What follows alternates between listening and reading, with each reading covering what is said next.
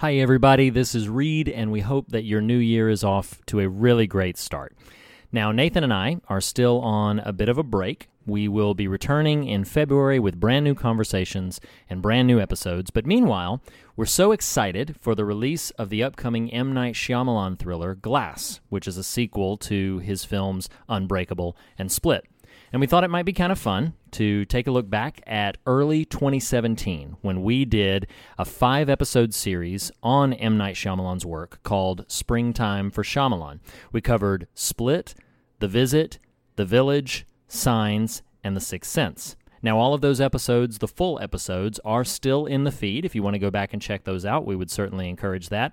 But what we have for you here is a sampling of some of the highlights from those episodes. We talked a lot about Shyamalan's career as a whole, touched on the highlights and the lowlights, if you want to call it that. We talked about the hits and the duds. We talked about the cameos. We talked about the scripts. We talked about the ups and downs. And of course, we had long conversations about those five films. So it was a really fun series, and we still look back on it very fondly as one of our very favorite series that we've ever done. So we present them to you here now in a little greatest hits kind of collection that we hope you will enjoy. And then at the very end, there is a little bonus tacked on, a 15, 20 minute bonus of some listener feedback that we had received on the work of M. Night Shyamalan that uh, came after we had recorded the series. So, kick back, uh, relax, and here is a sampling of some of our favorite moments from the Springtime for Shyamalan series. And once again, we will be eagerly anticipating returning to you in your feeds with brand new conversations, brand new films, brand new stories in February of this year. So take a listen, and we will see you then. Bye bye.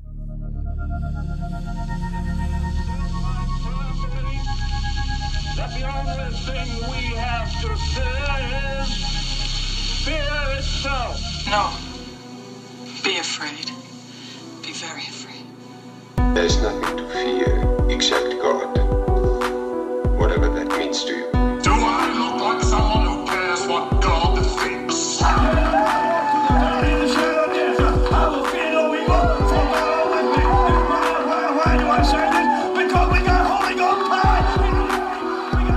You're listening to The Fear of God, a podcast exploring the intersection between Christianity and the horror genre.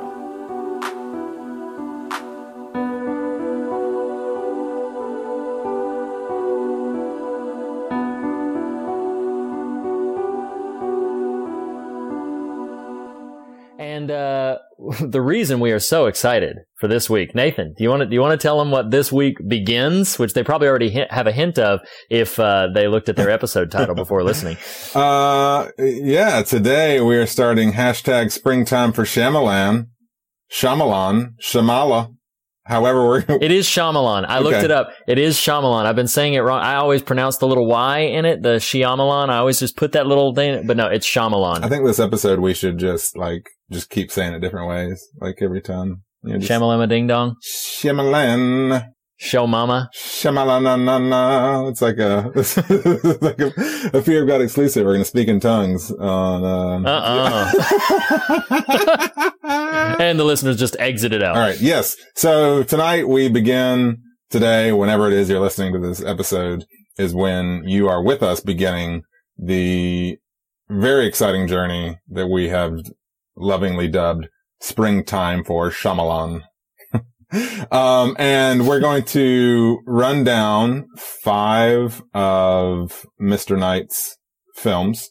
Uh, this particular episode, um, again, as Reed mentioned, if you saw this on your playlist or however you consume these, we are talking about Split today. Uh, the most Mhm. recent entry in Mr. M's oeuvre.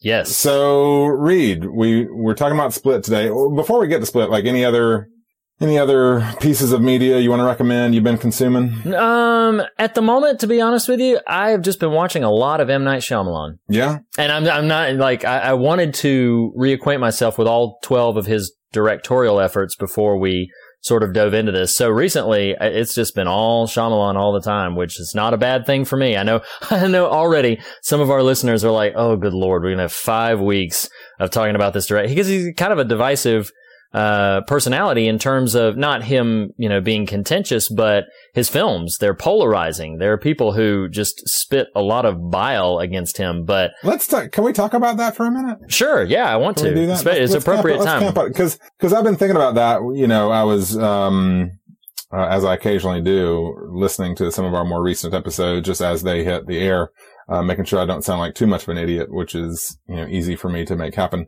Um, but you know, you, you've you've beat the drum several times of his uh, supposed divisiveness, and I don't disagree with you about some of his films, some of his works. And I, I suppose I sort of understand maybe even him as a filmmaker, you know, he, he had been known for increasingly more recognizably placing himself in his movies in ways that may sort of pull you out, you know, which I know from, or what I imagine from his standpoint is this sort of Hitchcockian homage, um, which, which I get. And I, on the whole, never really had a problem with that. To me, as I interpret the divisiveness you're referencing, is what you are saying, that's a question, is what you are saying that specifically just some of the movies? Or like, for instance, even, you know, let's just go with what is pretty universally acclaimed, Sixth Sense. Like, would you say, oh, Sixth Sense has its, has its haters? I mean, like, what are you referring to when you specifically state the divisive nature of Shyamalan? Shyamalan. Shyamalan. So, Shamalan. um, here, so, so here's what I'm kind of scratching at, or here's what I'm, uh, what my experience of talking about him is. People, if people don't like Spielberg's works, or if they don't like a few of his dud films, uh, in general, people, nobody will be sitting around going like, oh yeah, that hack Spielberg doesn't know what he's doing. You know, if people don't like Nolan, which I don't know very many people who don't like Christopher Nolan, but if people don't like Nolan, they at least acknowledge the artistry, the craft of it. Um, there is something very bizarre when you bring up M. Night Shyamalan's films if the person you're speaking to is not a fan. There's something very bizarre that happens in the conversation. To me, usually when I talk to my friends, if they do not care for him uh, as a filmmaker, there's this odd sort of bile that that creeps up, and I think it's because he has a lot of devotees, and I think that part of it is simply that the people like myself who are really big fans of his, that when he's very praised, there may be a tendency on their part to want to sort of uh, back against that and and counter it with equal amounts of distaste or dislike. But the other odd sort of thing that happens is I feel like critical assessment towards him is not always terribly fair. So when I talk about the divisiveness of him as a filmmaker, I always think about my encounters with my friends who don't particularly care for him. We have a couple of them who are listeners of this show who are like, yeah, we'll see you in six weeks or whatever. I mean, they, they, they assured me, those that I interacted with, that they would listen to these episodes. So thank you for listening, Blake and whoever else you are. Um, but they, um, they assured me that they would be listening, but most of the time when I have conversations with them, they'll roll their eyes. They're like, "Oh, Shyamalan, good grief, this guy." And uh, and I don't quite understand where all of that comes from. Maybe uh, people who don't care for his work can illuminate that to me. But what I think more on an objective level is, I think that critics in general are harsher to his films when he missteps. When he does Sure. really well, Yeah, yeah.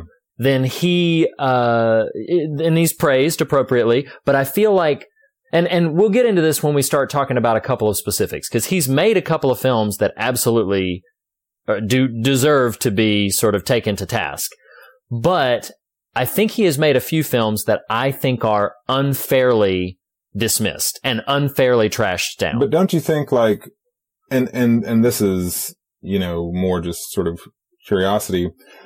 I mean, for better or worse, and at varying points of his career, he might say worse.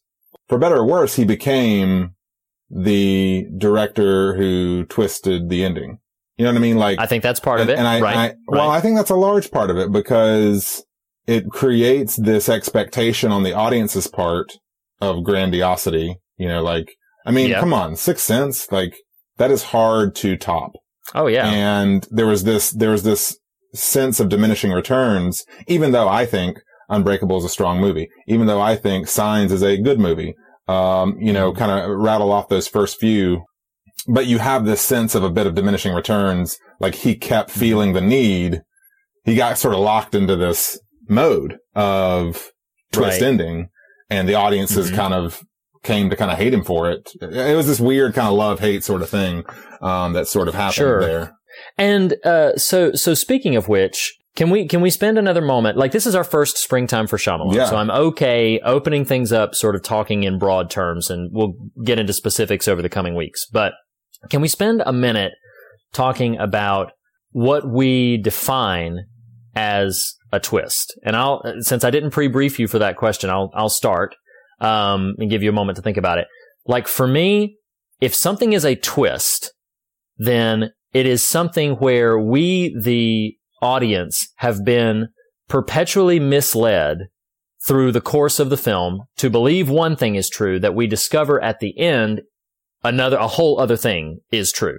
So, you know, there's a number of films where you're going through it and then there is something, uh, uh, slashers, and we're talking about the horror genre in general. So a lot of slashers do this where, uh, or a lot of mysteries do this where you are pretty sure the killer or the main antagonist is this person. But then, uh, in big surprises, there's a reveal towards the final moments of the film that it's actually this going on.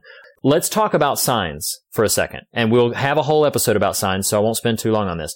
I don't consider the ending of signs a twist No, because it's not re, it's not redefining no, it's the it's, information that you received beforehand. sure, and and Sixth Sense. yeah. Oh, Go ahead. Well, I was just going to say, like, I, I think when I employ the word twist in this conversation, I simply mean audience expectation. Like you, you, you Right. Oh, deliver Oh, yeah. something like a sixth sense. You know, I wouldn't categorize what happens at the end of signs in the same vein as Sixth Sense and Unbreakable and even The Village. Right. Love or hate the end of The Village. It is a twist. I mean, that's, that's a definitive That's new piece of Yes. information that colors everything else. Um, Right. I would agree that signs is not in that same sort of category, but that's all I'm saying is like, I think he forced himself into that sort of box and you can, you can there. see him kind of pushing the boundaries of it, trying to get out of the box, but, but he never really successfully did until kind of more recently. Yeah, I, I do agree with that. So yeah, I mean, I think it is kind of this unfortunate catch 22 of him. Like there are ways in which his career is not his career without that component, you know, like, Right. I mean, even, and we'll talk about it next week in more detail, but even the visit. I mean, the visit has a twist. That's absolutely a twist. You know? I consider the visit to be. a I twist. wouldn't even say, I would not say, we, we, we'll, we're about to dive into it. I wouldn't say split is really a twist. It is I don't think a Split has a twist at revelatory all. bit of information at the end, but Right. um, it doesn't change the narrative that you've just watched. Well, at least, okay, yeah, we'll get into that. But, well, Yeah. before we dive too far down the split path, um, uh, but speaking in broad springtime for Shyamalana terms, um, what is, I, want to know what is, see, do we do this at, on three, like at the same time? I want to know what your definitive favorite Shyamalan movie is. okay. What would you, you ready? Uh, yeah, let's do it. I Let's thought do it. about, I thought about this today. One, two, three. the, The Sixth Village. Sense. Wow! Yours is the Village. It is. It is. Oh, now listen, man. Now there's, I, if- on on the David S. Pumpkin scale, if the Village is a 9.9, the Sixth Sense is like a 9.8. You know, I mean, it is Oh, it is okay. a very thin margin of of you know discrepancy there. I just so am enamored. Like we'll we'll we'll talk about the Village uh, in one of our episodes. So, Sure. Some of the people who were derisive of our talking about Shyamalan period are like, man, this cat Nathan has a funny joke every now and then, but I'm so not on board with his critical thinking skills anymore. Like, um, I do think, ob- They definitely want to make you prove your point. Sure, sure. I, I, I'll tell you well, that. no, I didn't say there's any point to prove. I just love the movie. I'm, I'm just avowing it as a favorite. Fair enough. I think objectively Sixth Sense is almost unparalleled and I do love the Sixth Sense, but I do think oh, sure, sure. I do think the it's you you know you, you have the whole movie of the village so I can't be like well take out that ending Right. but I was so enamored up until the ending that I- I'm I don't know it's it's this period or faux period gothic thriller scary romance I mean it was just you Mhm. know introduced us to Bryce Dallas Howard Joaquin's in there uh Adrien Brody I mean, there's, there was just a lot. The score is unreal. I love the That's my favorite that score of any of his films. That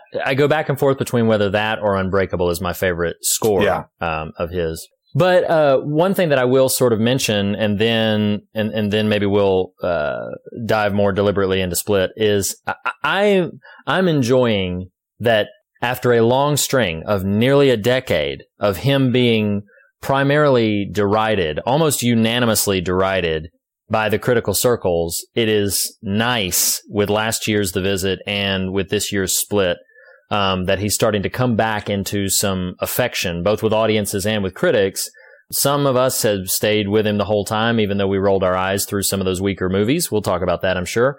But uh, but yeah, I mean, I, it's a good time to be a Shyamalan fan. I'll just say that.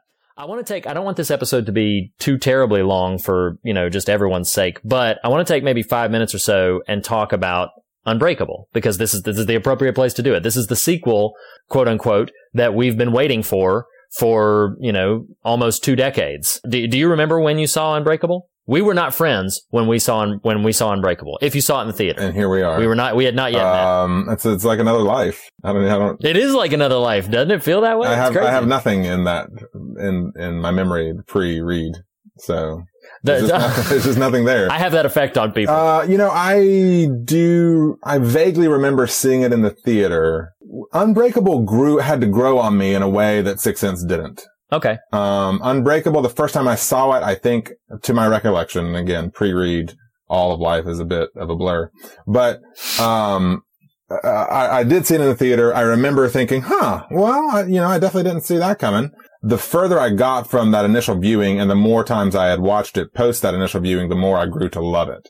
Um, I- Hmm. you know, I think at the time, as you kind of do with Shyamalan films, you gotta, you're, you're on your guard a little bit, like, I don't know what I'm gonna watch here, you know, and so you're, right. you are right. forecasting, like, where is this gonna go?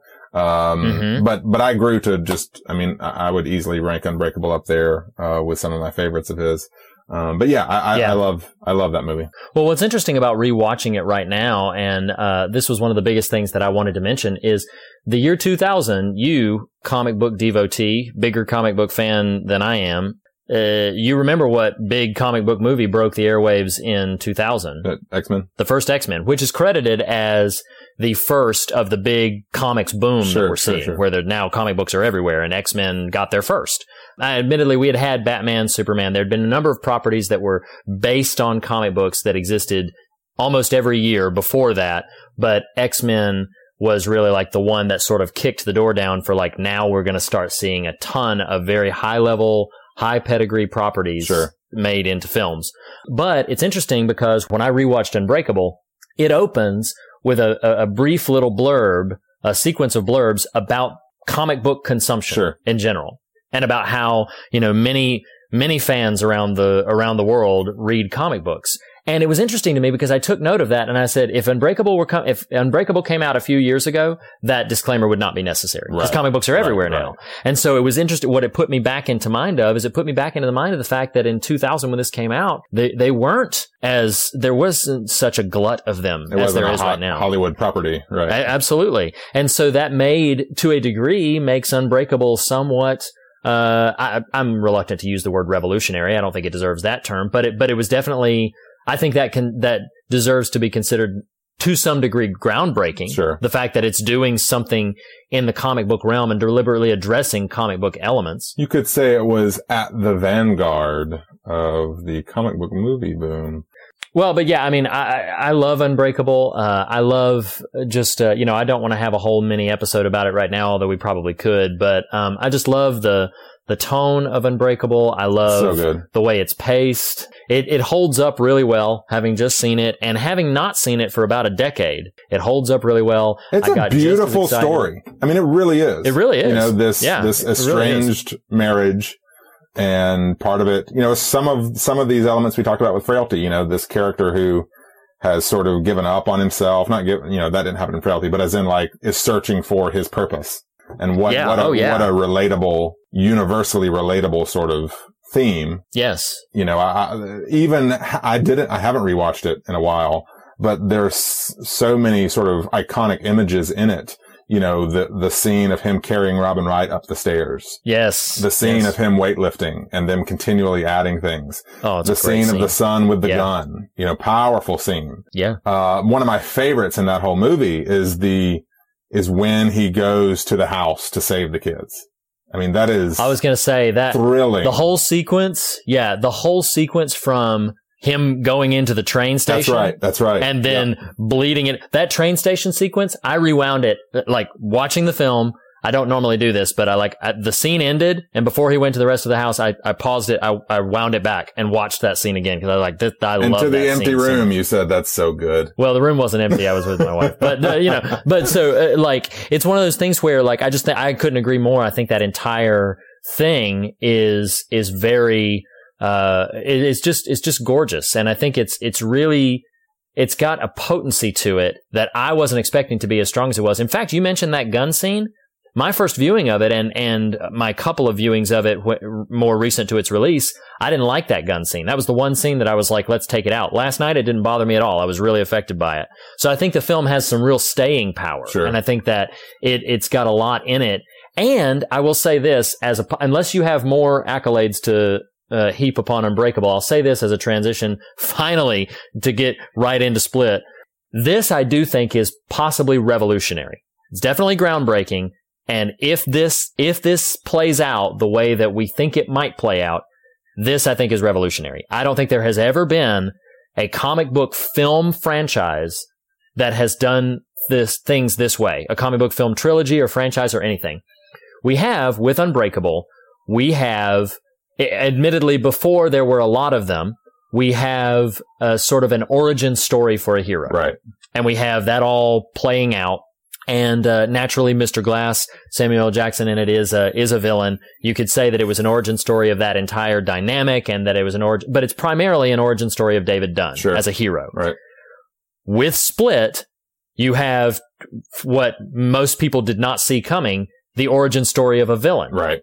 and ex- exclusively an origin story of the villain. Sure. Like to the degree that that that the heroes again, well, we're spoiling everything about Split. The the heroes don't really make it. Right. Right. In Split. Like like the the villain is unquestionably the sort of last man standing at the end of all of these encounters. And so I, I got to thinking about it. I was like, how great would it have been if you had like a trilogy of films and we didn't know who Batman was. We didn't know anything. Let's say Nolan's Dark Knight trilogy was reinventing the wheel and you have, you know, a film that is the origin of Batman. And then you have a total other film completely separate that's the origin of Joker Sure. and completely, you know, totally different. And you don't realize until the end that it's connected. And then you have what we are presuming from 2017. Shyamalan has tweeted and has posted that he's working on this third film that we know is going to combine these two narratives. But then you have a third film where those two worlds collide.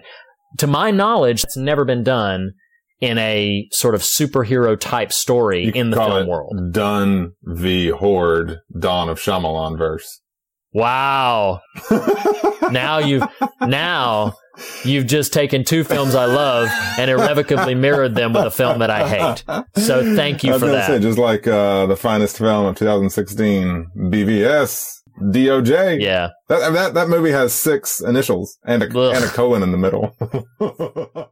I agree. And that actually that actually bleeds rather well into what I was going to say as, as sort of my my primary and I'll make it final thematic observation. You're going to have to fellow and I would say much larger Frederick Buechner fan are going to have to correct me or or if if I'm misquoting him or if I'm misappropriating this. But I remember a phrase from one of what I believe was some of Buechner's writings where he talked about having been a good steward of his pain and talked about becoming friends with our scars. Does that ring any bells? I'm I'm I'm thinking that that's Frederick Buechner, but I didn't do as extensive the homework as I have. I'm going to attribute it to Frederick Buechner, that. and if I find out I'm wrong, I would. I want to correct it. maintain the illusion of being the expert, and so I'll say yes. That is very big. Okay. um, but uh, talking about being a good steward of our pain and talking about, you know, sort of becoming friends with our wounds, as it were, friends with our scars, I notice, you know, something that Kevin says, well, the beast says it to Casey at the end uh, when he's, you know, peering through those bars in a horrific moment. But he's peering through the bars that she's sheltered herself with. And he says to her, um, he says, the broken are the more evolved.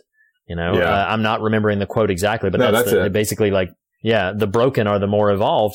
And we talk about there's a there's an interpretation of what we believe wholeness to be that is in fact the exact opposite.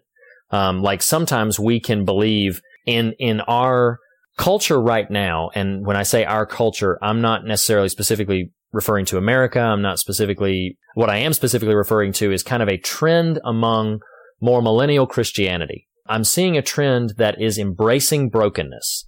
And to that end, I am very, very pleased that finally there's a lot more boldness and a lot more willingness of people to admit their own fragility and to admit their own brokenness, the places where they struggle, be vulnerable in front of congregations, be vulnerable in front of friends and in this community, be more open and willing to admit themselves to be broken.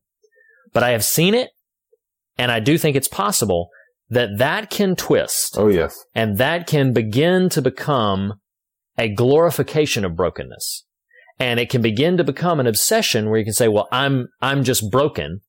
And so I'm not even going to bother trying to push harder into something else. Yep. Because I'm, because I'm just busted. And so because I'm busted, this is just how I'm supposed to be. Right. And I do think there needs to be a balance that's struck. And I think there needs to be sensitivity that's struck because I believe you and I are both big proponents of therapy. We're both big proponents of admitting your vulnerabilities, of being honest with yourself, being honest with the people around you that you love, that are in your life. And, and this is what I wrote down. I said, the glorification of brokenness will lead to monstrous distortion. The acceptance of brokenness will lead towards wholeness. And I think that's the distinction that Shyamalan has made between the characters of Kevin and Casey. Because I think at the end that Kevin has glorified his brokenness to where he is by narrative and by execution a literal beast. He's a literal Sure, monster. sure. Versus Casey, who I think after uh, coming out of these experiences again, maybe the third film is going to refute all of these theories about what happened to Casey at the end of the cop car. But I think that Casey is going to move on to an acceptance of the brokenness that she's dealing with. And I think she's on a path towards wholeness and towards healing. You're wanting to wind down, and yet you're you're threatening to fire me up here.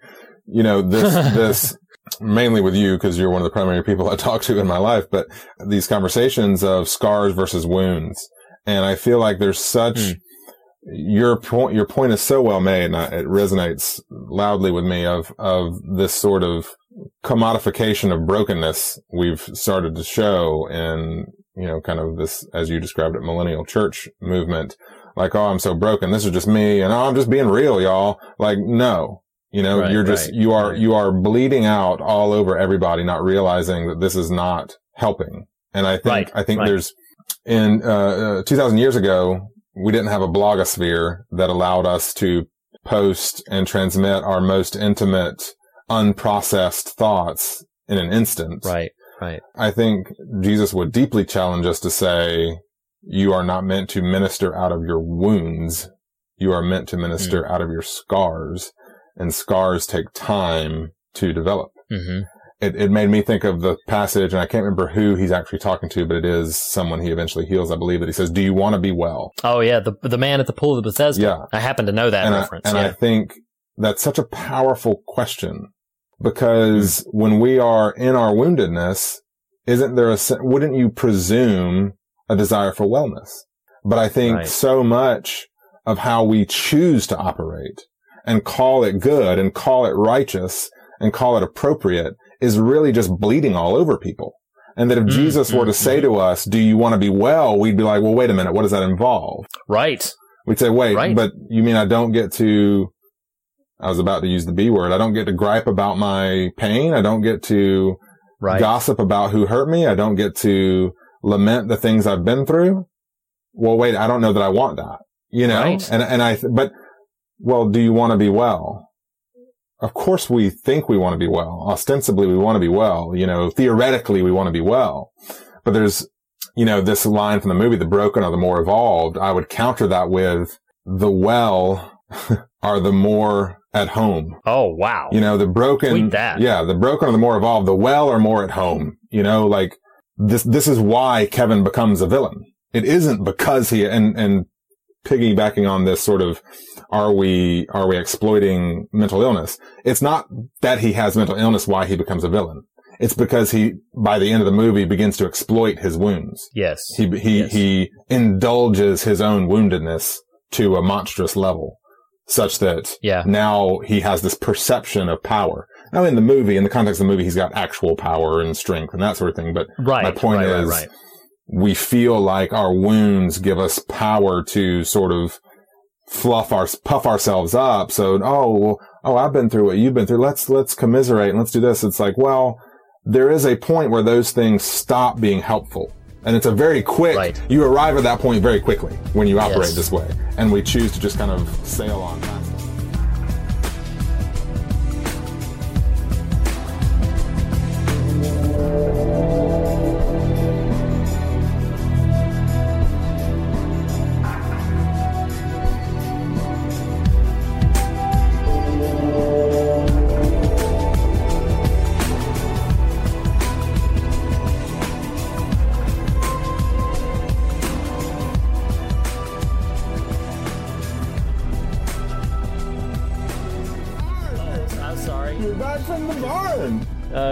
Back from the barn. Boy, you are going to pay for that. let me tell you.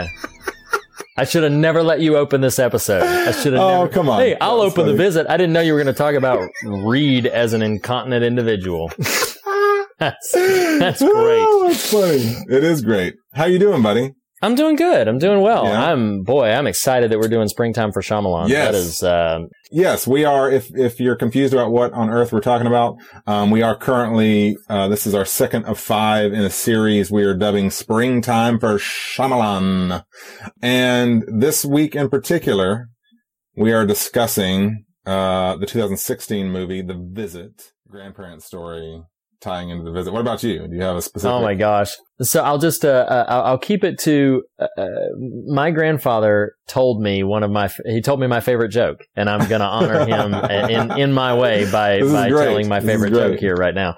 Uh, I will say that like all of my grandparents uh, have have passed on. The most recent one being my my nanny. I used to spend so many summers with my grandparents. The reason I'm saying all of that is because my, my grandfather was a pastor for a number of years. Very, very serious man. Knew the Bible almost verbatim. And I'm not exaggerating to say that. They used to, in, in sort of comical ways, throw out a random scripture verse and he would likely be able to recite it to you. Like they would say, uh, what's John 420 say? And he would likely be able to pull it out right away. He just knew the Bible by heart. He was uh, just an exceptional preacher, and, and my grandmother as well was just uh, devoted to children's ministry and wonderful human being. That having been said, my grandfather told me this joke. So these uh, these three ministers and their wives uh, died, and they went to heaven. They stand at the pearly gates, and when they're standing at the pearly gates, uh, you know how all these jokes go. Um, they're standing at the pearly gates, and then Peter tells the first minister, he says, "Listen." He said, you devoted your life to the Lord, so you're getting into heaven. That's no problem. But we want to point out to you your biggest vice. Um, you were so obsessed with money that you married a woman named Penny. You should have seen this coming. Um, so then anyway, they let the first minister in. The second minister's getting a little nervous, comes up there. Second minister walks up to St. Peter. St. Peter gives him the same spiel. And he says, you had such an addiction to sweets and to desserts uh, and to sweet treats that you married a woman named Candy. Like this, this should have been obvious to you, right? And at this point, the third minister leans over at his wife and says, Fanny, maybe we better leave.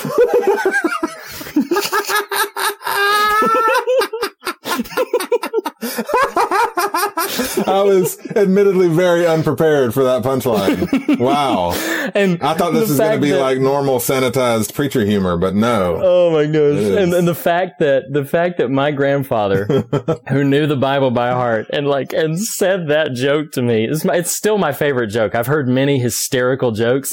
Uh, that one's admittedly a bit cheesy, but that is still my favorite joke. So I'm going to honor my papa's memory by sharing Yes. the joke that he shared with me so many years ago. That is great. Oh that is great. That's gosh. awesome. Well, yes, this is a, this is a great prelude. Um, anyway, so yes, we are talking about the visit today. Um, so did you see it in the theater? I did. I was, I, okay. So here's my brief history with the visit.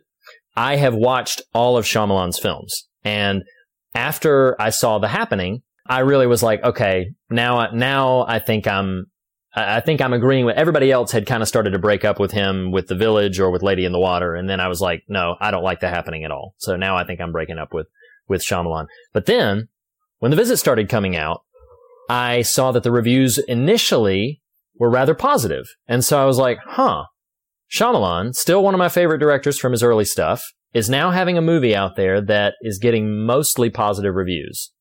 I've got to go see this. Right. And so I went to see it and nobody else would go with me because all of my friends have abandoned Shyamalan ship. So I, I, basically I would have gone with you, Reed. See, Um, if we lived closer right, together, exactly. That's, yeah. But um, but I went to see that, and I uh, walked out of the visit giggling to myself and creeped out because it was late at night and driving home, and I just I I loved it. I loved it so much. I've said to people before, like the visit may not be for everybody. But good lord, I am the audience for that movie Yes. because I loved nearly every moment of it. So, so my because you're an sensibilities and things incontinent grandpa. That scene, All right, so scary stuff. All of them involve Nana. the whole movie, Does Right. the whole movie count? Well, th- th- when you when you start your sequence of scares with a barfing grandmother in the middle of the night, oh my gosh! Yeah. So my scares are barfing Nana, hide and seek Nana. Yeah.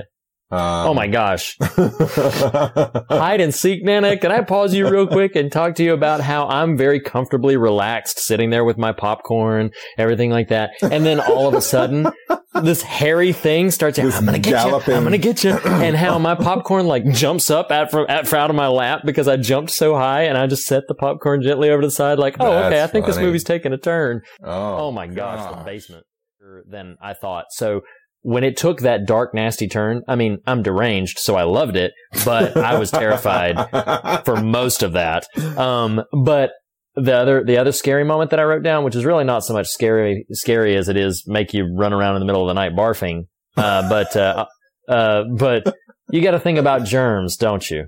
That, that's the moment I wrote down. You know what I'm talking about? The diaper face. Oh, when he says you got to think about germs, don't you? Oh. I'm like, Oh Oh Good my gosh. God. Yeah. that is that is the worst thing Shyamalan has ever done to a character. Yeah. We're so desensitized in our violence culture to dead grandparents in basements that it was really the diaper in the face that was the worst thing in that movie. I was like, no, no, uh-uh. Even listen, even Freddy and Jason and Michael Myers didn't ever shoved a diaper in somebody's face. Okay, even even they're sitting there going like, man, Pop Pop's twisted, Pop Pop's sick, man. they're like, they're like, we'll do some nasty stuff to people, but man, Pop Michael Myers twisted. and the boys are sitting there eating their popcorn. They're like, oh, Katy Perry, no, I ain't good. undercurrent. What did you What did you take away from a from a kind of a thematic standpoint? Well, you know what's funny is up until the halfway point, I was writing down some themes and those themes just in, in sort of one or two words form was grandparents, uh, elder care, plight of the old. And then at the halfway point, I was like, oh, no, this isn't what this movie's about at all. Cause I thought it was sort of setting you up for like, oh, these poor old people, no one's taking care of them. You know, they're, Oh they're God. being mistreated. The system's abusing them. Like, how are we going to take better care of the old people in our society? Oh, wait a minute. No, these are just crazy old people who will wipe Oh. diapers in your face. Um, oh my gosh! So, so no, I had to sort of redirect. Um, I do think I, I only really had one major theme and, and most of my themes of late are just derived from quotes from characters. And this is, um, Mm.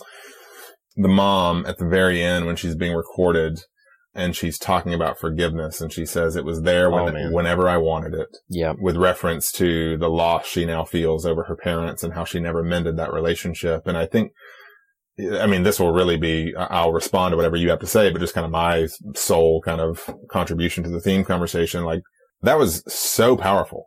I mean, there is, yeah, you know, for a movie as sort of wild of a ride as The Visit is, like that is a, a grenade and to use our normal language of, of truth. Like the, the relationships that we through, through our severing or through the, by the severing of others, relationships that have been broken by time and by wounds and by things we didn't intend the forgiveness you want towards people you've hurt or people that have hurt you is always available.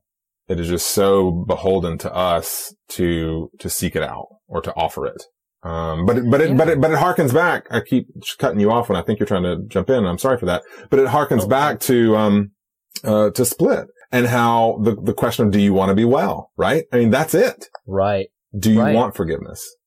Do you want to be forgiven? Well, sure, but I'll get back, I'll get to that at some point. Right. And, and then there's a moment that will come in your life where that availability is gone. Yeah. Anyway, so And that that's was just something that was really, really, really resonant to me. That's one of my, that's one of my primary, primary themes as well is just, uh, the, the ramifications of unforgiveness, of lingered unforgiveness. Sure. Um, and one thing that I will say, just looking at Shyamalan's body of work, is that before the visit and before Split, he had really rarely told very many cautionary tales. Hmm. You know, even though it's not a good film almost at all, the happening could kind of be seen as one uh, about environmental Sure, sure. issues, but but he had really rarely told a story where um, you know the characters face irrevocable consequences for actions that they had taken and stuff like that. And in this one, um, and in Split, both of them end with a kind of a sort of a, a, a heaviness to the plot. Um, I'll speak specifically about Visit because we we talked extensively about Split. That you know, yes, the, the the fact that these two people are not Becca and Tyler's grandparents is one thing, but the fact that Becca and Tyler will never know their grandparents, Sure. that they will never know them at all, sure. they are only going to hear about them through stories, many of which are filtered through this lens of a 15 year gap of, you know, that, that there's not really uh, any relationship between their mom and their grandparents because of this. And it all came down to the mom not choosing to accept the forgiveness that was being, that had been handed to her, um, if I'm remembering correctly, months after the events which rifted them Right. um, that that it was not very long at which an olive branch was extended and rejected by the mom Right. to to to make amends with these people. And I will say, not to get super heavy super quickly, but that's one of the things that that I think every human being on the planet who's wrestling with something always suffers from.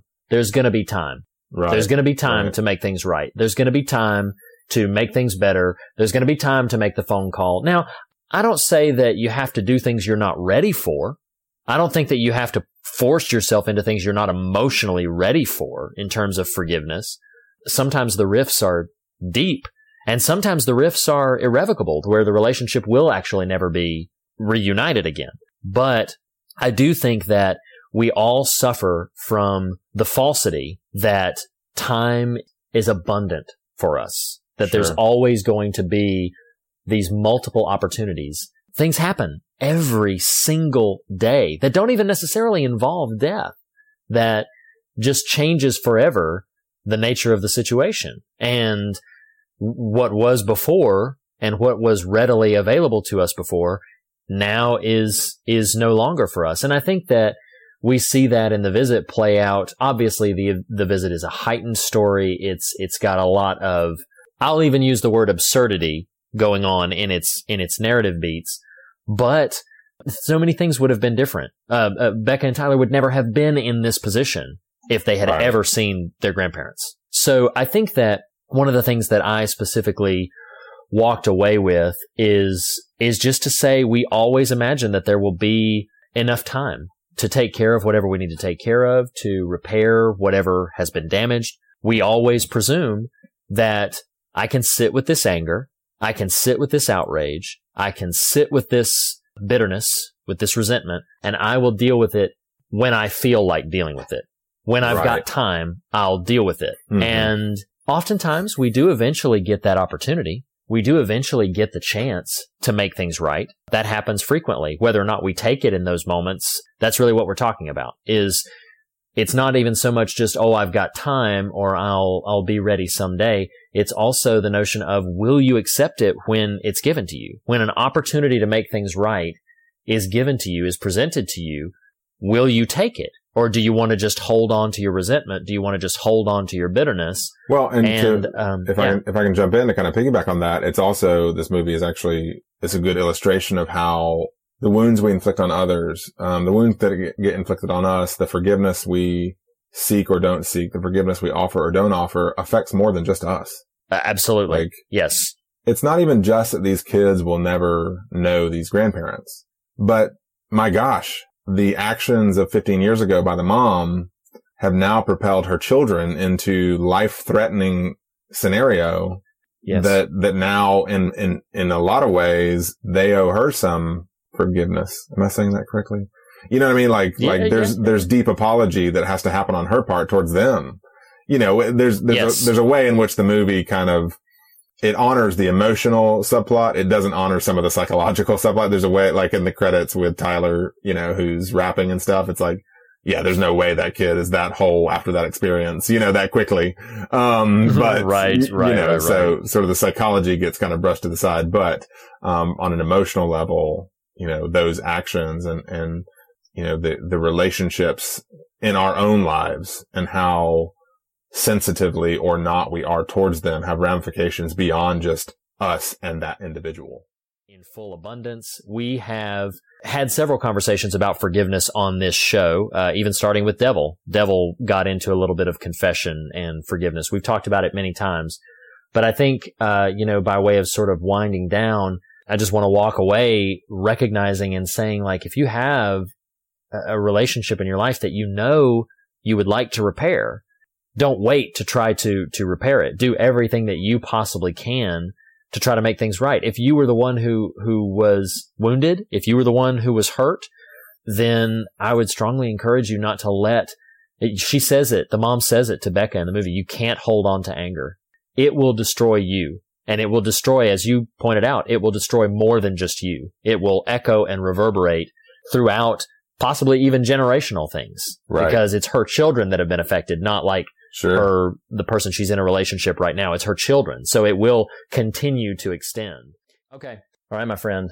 We are giving the visit. I just want to point out that because of you, we gave Frailty a seven and we gave The Exorcist an eight and a half. The Exorcist an eight and a half, Nathan Rouse. But we are officially giving the visit nine David S. Pumpkins. Any Nine questions? David S. Pumpkins. Oh That's man, but no, seriously, I think this is a really, really great film. I do love it. It's one. It's one of my favorite M Night Shyamalan experiences. Um, and uh, and it was really glad after some of the travesties that he had been putting out that that uh, the visit sort of kicked the door back down.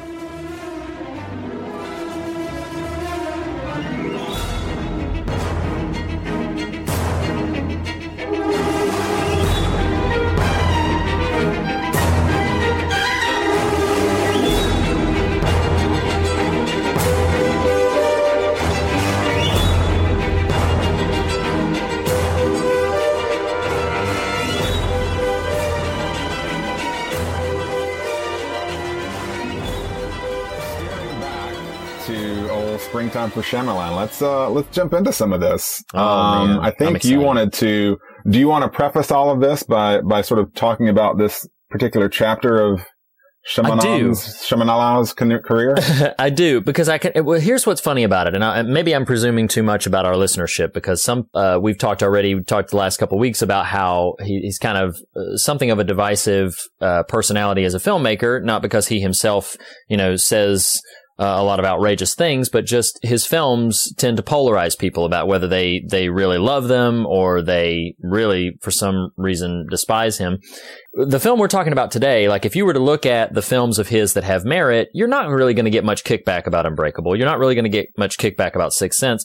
For the type of show we do, Signs probably isn't going to get much kickback. Uh, even The Visit and the recent Split seem like natural inclusions, but we specifically, and we referenced it in our very first episode of this show, that we are very affectionate about The Village. We're calling our series The Springtime for Shyamalan. Perhaps this is a good opportunity to talk about the fall of Shyamalan or, or the winter? The winter. or the winter, yes, uh, about some of the films that uh, that really are unanimously panned. So I wanted to talk a little bit. I'll save the village conversation for when we're actually talking about the village, but I wanted to address specifically Lady in the Water and The Happening. You've seen both, and Yes. you are you are unfavorable I- towards both of them, right? Um, I think Lady in the Water was the first real.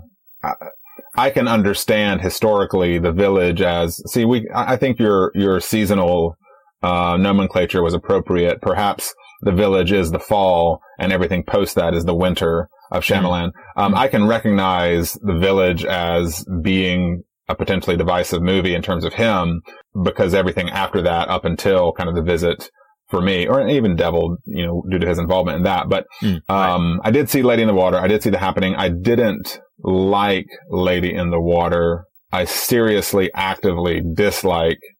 Hate is too strong a word because the happening just isn't really worth that level of emotional investment. Right. Um, but I really actively dislike it. Um, yeah. you know, Lady in the Water, I feel like was an interesting exercise. I don't know where you're going with these two particular strands of conversation or if it was just meant to be open ended, but one specific thing I, I, I, one specific thing I really disliked about Lady in the Water, and you may kick back on this, I don't know. I hated that the opening credit sequence told you the whole story you're about to watch. Oh, I agree with that criticism. Yeah. I remember thinking, what a terrible choice hmm especially for a, a filmmaker who's known for kind of twists and mystery. Mhm. What, I don't even have to watch the movie now. You've literally just shown me the entirety of what you're about to live action show me. Well, and the big reason that's problematic for the film itself is because then he devotes way too much screen time to further exposition. You Right, tell us the right. whole story up front and then devotes a lot of screen time to characters explaining and further diving into this Oh, mythology, um, which is one of the big, one of the big problems of the film. I am an apologist of certain elements of Lady in the Water. I am not an apologist of Lady in the Water as an overall film. It's a film sure. that you either connect with certain elements of it or you don't.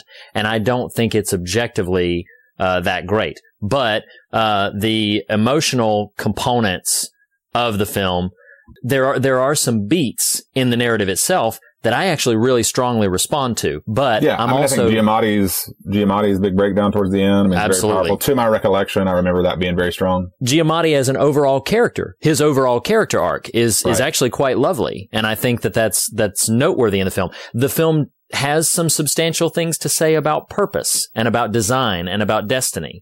Now, that doesn't negate some of the problems in its narrative and some of the problems in its structure, but um, I think there's some themes there. Not that we would do a whole episode about it, but I think there's some themes there that might, you know, warrant some merit or warrant a revisit. I heard actually uh, there was a, a good friend of mine who's uh, into musical creation, songwriting, and and uh, musicianship and stuff. That um, he said, you know, some songs you write and they're for everybody. They're accessible. They're about broad themes. They're they sort of uh, connect with a wide array of people. And some songs you write are just for you. They're just Sure. yours. They come from a similar place in terms of your creative output, but they're really just for you. And it was interesting to look at Shyamalan's career because here's a man who has been so, because of the success of Sixth Sense, he, he was so thrust into the spotlight for, for Right. everybody and, and Right. became like this, you know, he was being, comp- literally was being compared to Hitchcock and Spielberg after two films. Well, Sure, he had sure. made three, but two known films. And really, Right. most people thought Sixth Sense was his debut. So he was already sort of in the forefront with these names being bandied about. And then you get Unbreakable and the, the success around that. Signs had a similar sort of, um, you know, ethos attached to it. Then you get, uh, when you start getting into the village and you get into Lady in the Water, then some people really were sort of like, oh man, now he's just on this downward spiral. He's just deconstructing. And so as a result, Well, you could al- you could almost make a case. You, you made a, a reference to music a minute ago. You could almost see and be more gracious towards something like Lady in the Water if it were like a B side. You know what I mean? yeah, oh, like- absolutely. It's Absolutely. like, oh, you know, it's material from him. Is it gonna hit the cylinders that like a Sixth Sense does? No.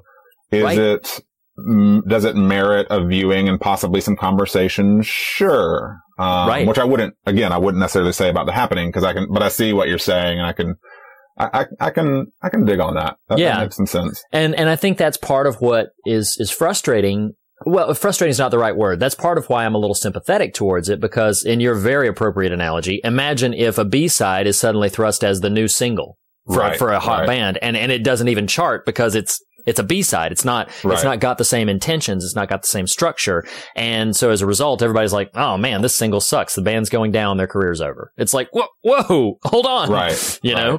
And um and so Well, anyway, you gotta imagine, you gotta imagine using, using the, um, the talking points you did just a minute ago in terms of the Hitchcock, the, the Spielberg, like the sheer weight of pressure Mhm. is enormous. Oh, you yeah. know? And, and especially when you have, for better or worse, I mean, he, and in many ways he did this to himself, but when you've developed a very specific narrative structure, you know, like to deviate from that might feel like you are not honoring your fandom. Right. To hew too close to it means you start getting weak entries uh, or people start forecasting, oh, this is what that movie is. This is how it's going to end. You know I mean? Exactly. So I, I definitely, yeah. I mean, I I think sympathetic's a good word. You know, I, I can see how Lady in the Water might fit that mold you're describing. So when I rewatched The Happening, so it was my third time seeing it. Wow. I know. First time in the theater. Second Right. time, shortly after I started dating my wife, uh, she had never seen the movie, and I was like, you know what, this is a good opportunity for me to try to revisit this and see if my my opinions about it changed. That second viewing with my wife, I was like, this movie is the dumbest thing I have ever seen in my life. It is such a ridiculous waste of time, and I was like, and I said, I'm never going to watch this again. There's Until here we are. until we start doing a, a podcast about, you know, a podcast series about Shyamalan. So here's what I will say about The Happening. I think that the first half of the film is pretty well shot and it has some really compelling visuals. That it is hard to beat that that from the ground shot upwards Right, of people right. diving off the building Right. and and and that's not the only one, but there's some really compelling visual moments in the first half of the film and the general setup for the film. Again, not the premise, which I still think is very ridiculous. But the setup for the premise before you find out what's actually going on is pretty frightening and pretty compelling. And it's got, it's got some, um, attributions of like just large scale disaster material Sure, that, that sure. can work really well. And What is fascinating about the happening, other than very little, is the sequence towards the end at the barn house or whatever it is yeah, yeah, with the old people. I thought that was a pretty compelling sequence. yeah. It's, uh, yeah. In another movie, it would have been really good. Yeah, and and, sh- here's one thing that is is fascinating to me is, is that any number th- this is a, a perfect example of the trees undermining the forest for me because there's Uh, that's a funny, that's a funny analogy for this movie. yeah, see? Because um not only yeah, in both literal and metaphorical senses, like not only are there there are probably four or five individual elements of the happening that taken on their own and examined as an individual Right. thing, I, I quite like. Like I said, I but not Marky the- Mark's performance. No, no, no. No, that But- would be one of them. But like I already mentioned, there's some visual stylings in the first half that I think are still that that's fantastic. But Right.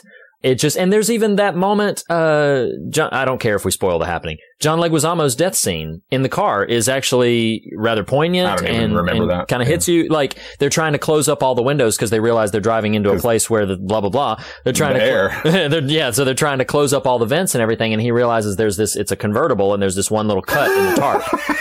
you know, what a stupid sentence you just said. Exactly, right? so it's convertible. Let's close up all the windows. No, no! Oh no, the no, top's down. Oh my Leguizamo deserves better than that. so I, I, I've been talking a while about the other stuff. Uh, I want to know.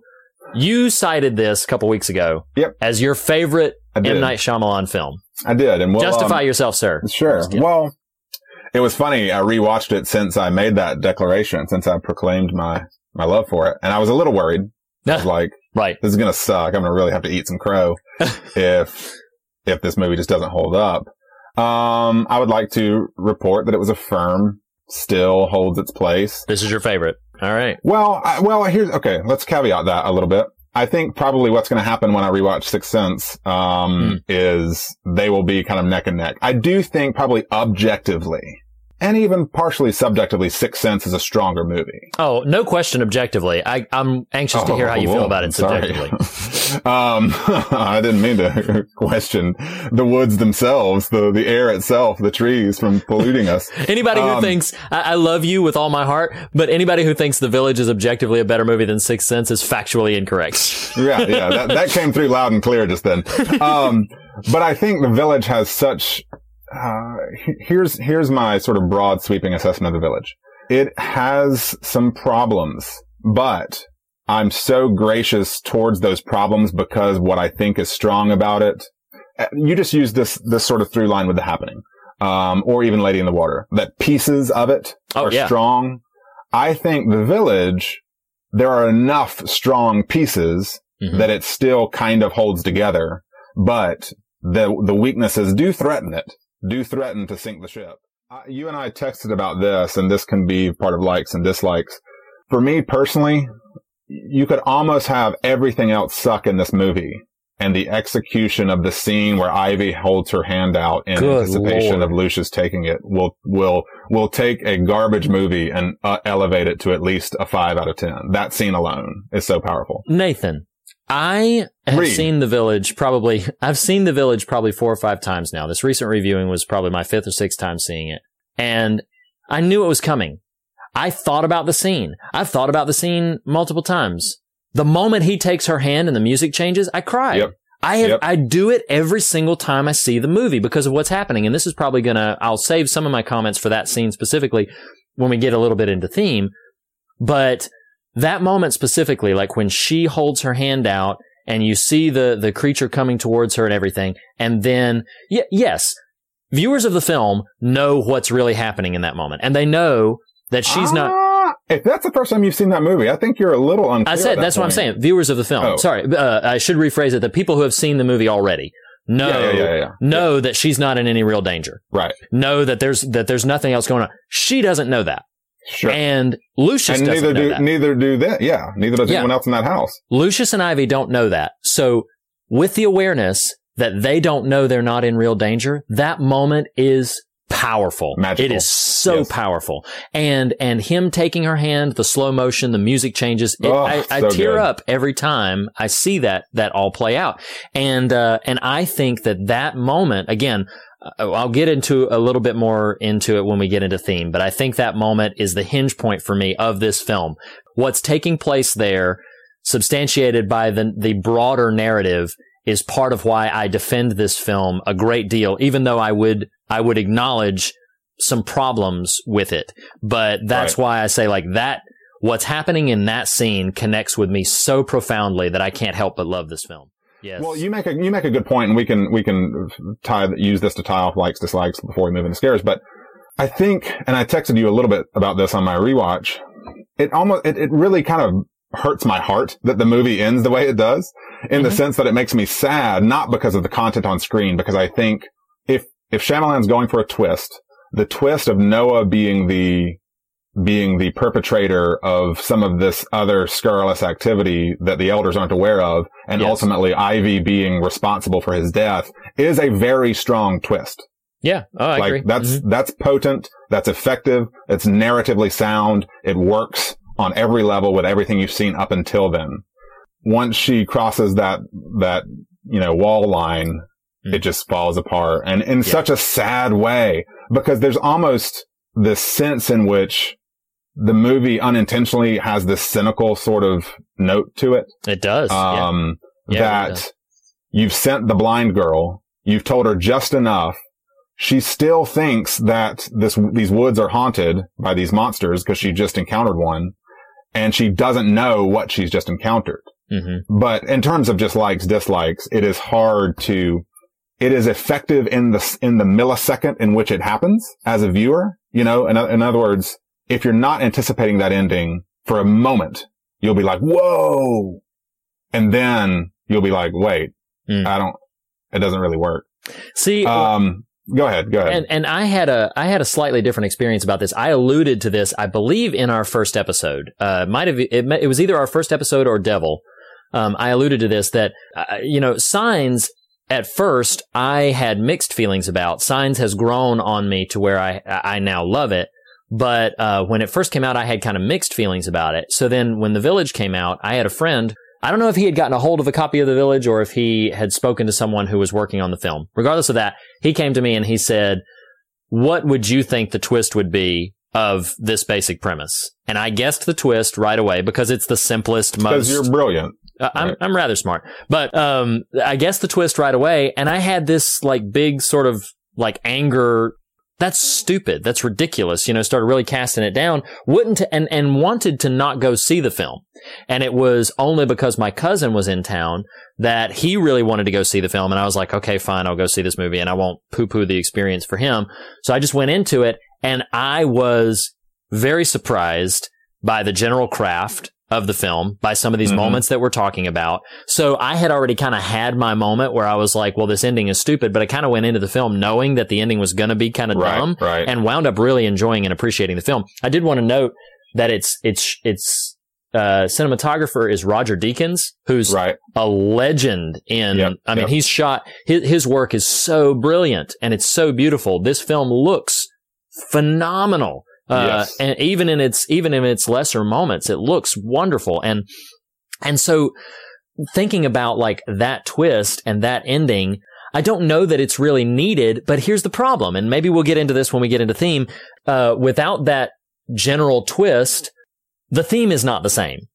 Like, like with, without that specific twist of what the, the, the villagers are up to, the, the Well- theme, I mean, oh, well, okay. Let's say this film really does take place in the 1900s or the, uh, the late 18, late 1800s, early 1900s, that it really takes place there. And the villagers themselves are simply fabricating these creatures and that it's, it's really in olden times, but they're, they're just, they're just Right, fabricating right, those right. that we don't speak of. If you're saying that that in and of itself, that they're just fabricating these creatures would have been a good enough premise and keep it all in the 19th century, that I would agree with. And I think that that would hold up better than what we, what we genuinely get. Because it just, the, what we genuinely get about them really being in modern days and all these gymnastics that they've got to go through to keep this village secluded and their Right, own right. seclusion, um, that, that's just too much to try to ask for logically. But if you do have like this small little village that some bad things have happened to because of, you know, things that happen in the town and progress and whatever, and then that they've created these monsters to sort of keep the villagers at bay, that is still interesting. And I think that would not necessarily have been as derided as what we get with the village.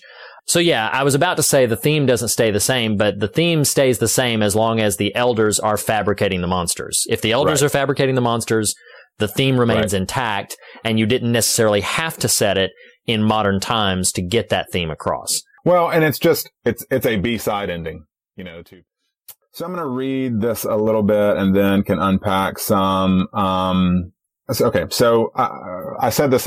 I used this language earlier. I love the movie for wearing its heart on its sleeve. There's a strong emotional resonance in what's kind of an unorthodox romance, but is it condoning that which it seems to be condemning? Hmm. Because the the elders are the villains. Let no one be confused here. Yes. But by the time the movie ends, and you can feel free to kick back on this, the legacy of their misdirection is gonna continue. Yes. Ivy is ig- Ivy is ignorant to Noah's activities and thinks there was a real one after her. And and feel free to pick this word apart if you want to. There's a way in which I can't tell if this is a confused narrative. Because there's a way in which the movie and Shyamalan perhaps through it is trying to indict the elders. Right. Maybe. But I don't feel like the end supports that argument Hmm. because the end, they get away with it. Now you could, you could make the case, well, sometime in the far future, they're still going to get found out and there's all this sort of stuff. Sure. But the way the movie ends is Ivy thinks there are monsters and she doesn't have any clue what it is she encountered to, to get the medicine Right. and the elders know their secret is safe. So, so we can pick that apart if we want to, but, but I want to address something broader. And, and in terms of our usual strain of conversation here of, of what are some faithful ideas we can pull out from this. And it's fascinating to me to watch this movie because there's this way of secluding oneself, hmm of cloistering oneself, of letting fear of the world drive you away from the world. And here's another theme we can pick apart. They then utilize fear to keep the younger folks from knowledge and awareness. Yes. In other words, the elders would see themselves as noble. They would see themselves as we are doing a favor to these people, to our, our, the generations that are coming under us by keeping them safe. But it is so unfaithful, right? Because if you want to borrow scriptural language, if, if Jesus himself uses geographical language ever, what does he say we're supposed to be? A city on a hill. Yeah. It cannot be hidden, right? Absolutely. And- yeah. Oh, and yeah. I, and I think there's something really fascinating here and very applicable because I'll be doggone if we don't attempt to do what the elders do every day of our lives. I, I wrote down, and I don't even know, this is probably too lofty of a statement, but I said, immaturely responding to the consequence of sin creates unreasonable monsters. So saying that again, sort of piecing it out is that if we don't respond to the temptations that we all suffer from and the temptations that are all present and the very real reality of sin that is, that exists in our heart right now, if we don't respond to that in a sort of prophetic and Christ-like way, then we're going to create monsters. We are going to fabricate monsters of alcohol. We're going to fabricate monsters of sexuality. We're going to fabricate monsters of any number of things that definitely have consequence to handling them in an inappropriate and immature way. But then we create those objective things and we make them into those we don't speak of. We make them into Right, things that are, right. that we are not allowed to even entertain. We're not allowed to even, you know, it's like the old Derek Webb song. Don't teach me about moderation and liberty. Just give me a new law. Like, Right, don't, don't Yep, teach me yep. how to handle this. Don't teach me how to be a mature adult, living, breathing embodiment of Christ likeness in the world. Just give me another rule Yep. that I slam down, follow to the letter, and move on with my life. That's what most of us think. Well, I shouldn't say most of us. That's what Well, I think uh, an unprophetic way of most of at it. I don't is. think I don't think most of us think that actively. I do think that's very subconscious. And in fact, one of the things I wrote down that sort of syncs up with what you're saying is, you know, religion, and and you could make a great case that these people are are are practitioners of a religion. Oh, absolutely. Um, and I said it is uh, corporately agreed upon superstition. hmm You know, it is, it is, we are all agreeing to operate under these very specific guidelines, which is, you know, we, we've created these monsters. You need to acknowledge that they are real, um, to, in order to Yes. keep everybody safe and in line. Um, you need to in, indoctrinate everyone to the, be- the safe colors and the bad colors Yes. and what these things are references to. Because in the moment, those things seem kind of silly and, and incidental to a story. But when you look at them through the lens of people creating a system of belief in order to achieve a specific result, it all works together. And in fact, this is what you, you don't get to espouse love and still want to hold on to this. Right. Yes. Because they are, well, because they are polar opposites of each other. They are oil and water. You do not operate in fear and operate in love at the same time. You know what? Um, we, we will probably start winding down here shortly, but this is probably a good time. I had two scriptures that I think we've used on this show before, but they couldn't be more palpable or relevant to what this story is, is driving at. The first one is one I know we've referenced before, might have referenced it in our pilot episode. 1 John chapter 4, verse 18.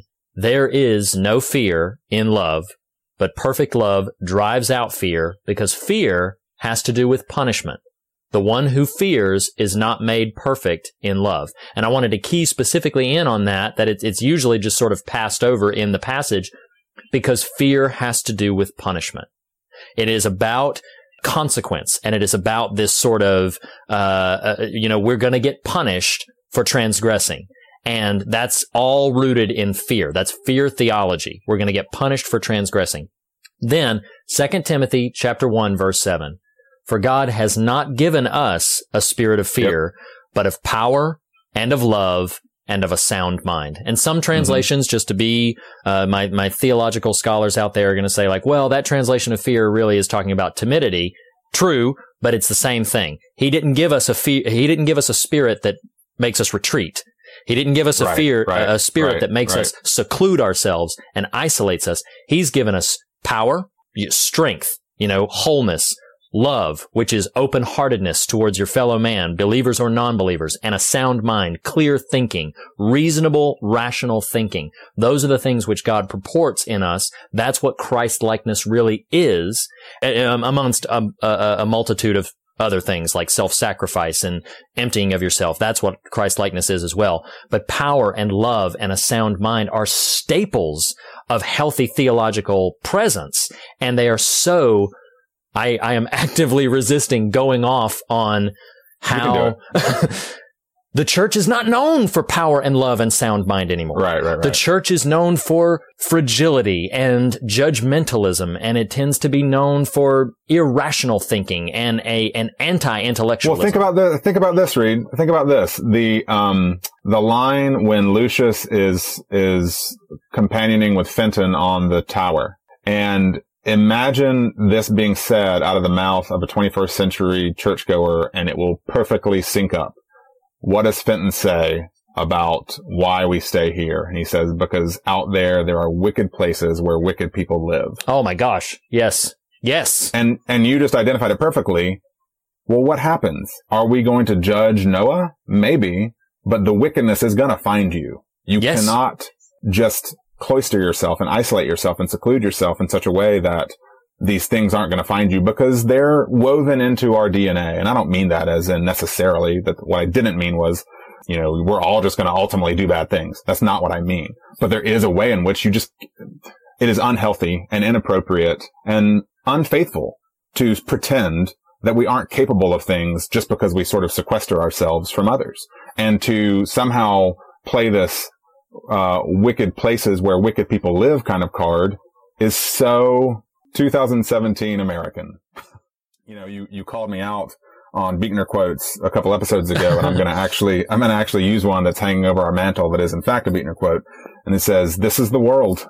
Beautiful and terrible things will happen. Mm, Do not be afraid. mm. You know, and you've got these elders who say, who, who stop at this is the world. Yes. Yes. you know, and, or, or rather they say, this is the world, terrible things will happen, be afraid, run and hide. Yes. Run and hide. Run and, you know, uh, scatter yourselves. Because the film also has a significant, and I'll come back to that moment. This is what I was going to say about the, the, the moment that we both love where, where Ivy holds out her hand. The film has, Ah, I love that scene so much. I know. That might, that might, I, I mean, take Shyamalan out of the picture. Like, if I had to, I, don't know that I could actually do it, but if I had to sit down and make like a top 10 or 15 scenes ever, like that might make that list. It's powerful. It's so powerful. And because of that scene and because of Ivy and Lucius's relationship, the film has a tremendous amount of things to say about trust. Because this, Mm, the yeah, elders are yeah. saying, trust us, be afraid. Trust us, be terrified. But then Ivy instinctively puts trust because of what? Because of the love that she has. And that moment, I, I referenced the passage earlier from First John. That moment, what happens when Ivy trusts more than she's af- afraid and trusts out of love? Oh, Perfect yeah, love drives yep. out fear. She stands there and she says. I Look am gonna, you. yeah, man. That's good. And she holds that hand out saying, he's coming. He's coming. And oh my God, what would happen if more faithful, I'm about to, this is the, this is the Pentecostal preacher in me There starting to come out. What would happen if more faithful Christ-like believers, instead of get in the basement, hide, lock the doors, keep all the bad people out, extended a hand and said, Yep. he's coming. The king's coming.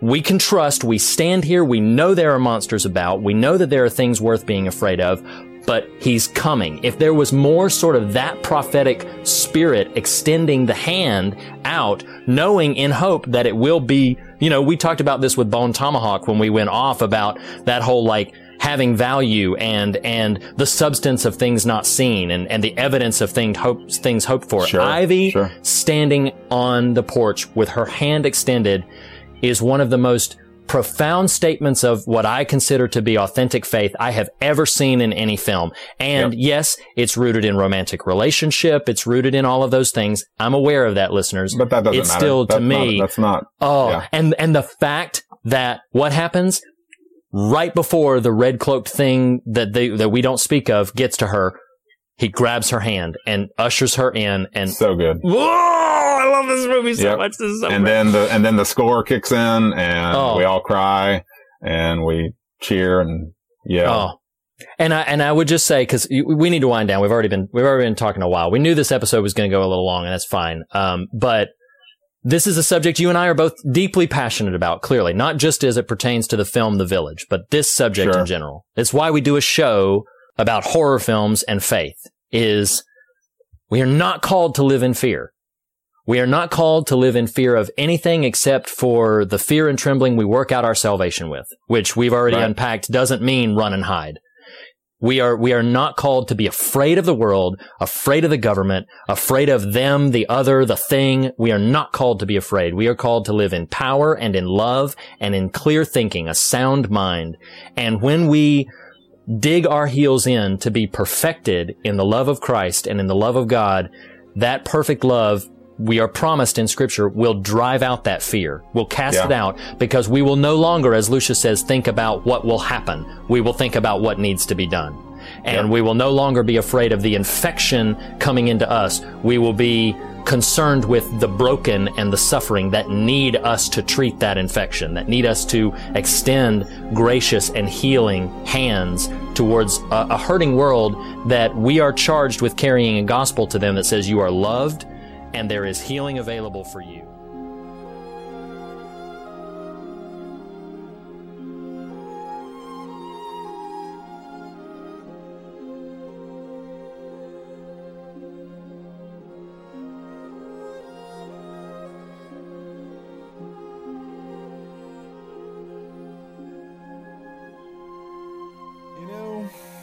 I think on on in the spirit of what you just said, I mean, like I was happy to uh, find that my love for the village was not just nostalgic. I really did, um, you know, really did enjoy the rewatching of that in a in a particular way. But I think the most significant, and perhaps it will come out in this episode.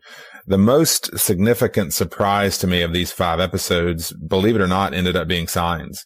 Um, I, I always liked signs. I rewatched signs yesterday and came away with a deep, deep, perhaps love of signs. Mm, I mean, uh, yeah. we'll, we'll, we'll, we'll unpack more of where we're going with that, but I was, I was unprepared for how much it moved me. Yeah, yeah. You know, I, I, I can, I can say it with only slight tongue in cheek here at the top of the episode. Man, I, I, to be transparent with you and no one else, uh, I mean, I blubbered like a baby through, Mm. through the second half of the movie. Yeah, I mean, yeah. you know, just, I haven't watched it since I've had a, f- a family. I mean, I was married uh, very shortly before it first came out or when did it come out? Oh two. It was 2002. No. Yeah. Okay. No, I was not married yet when I first saw it.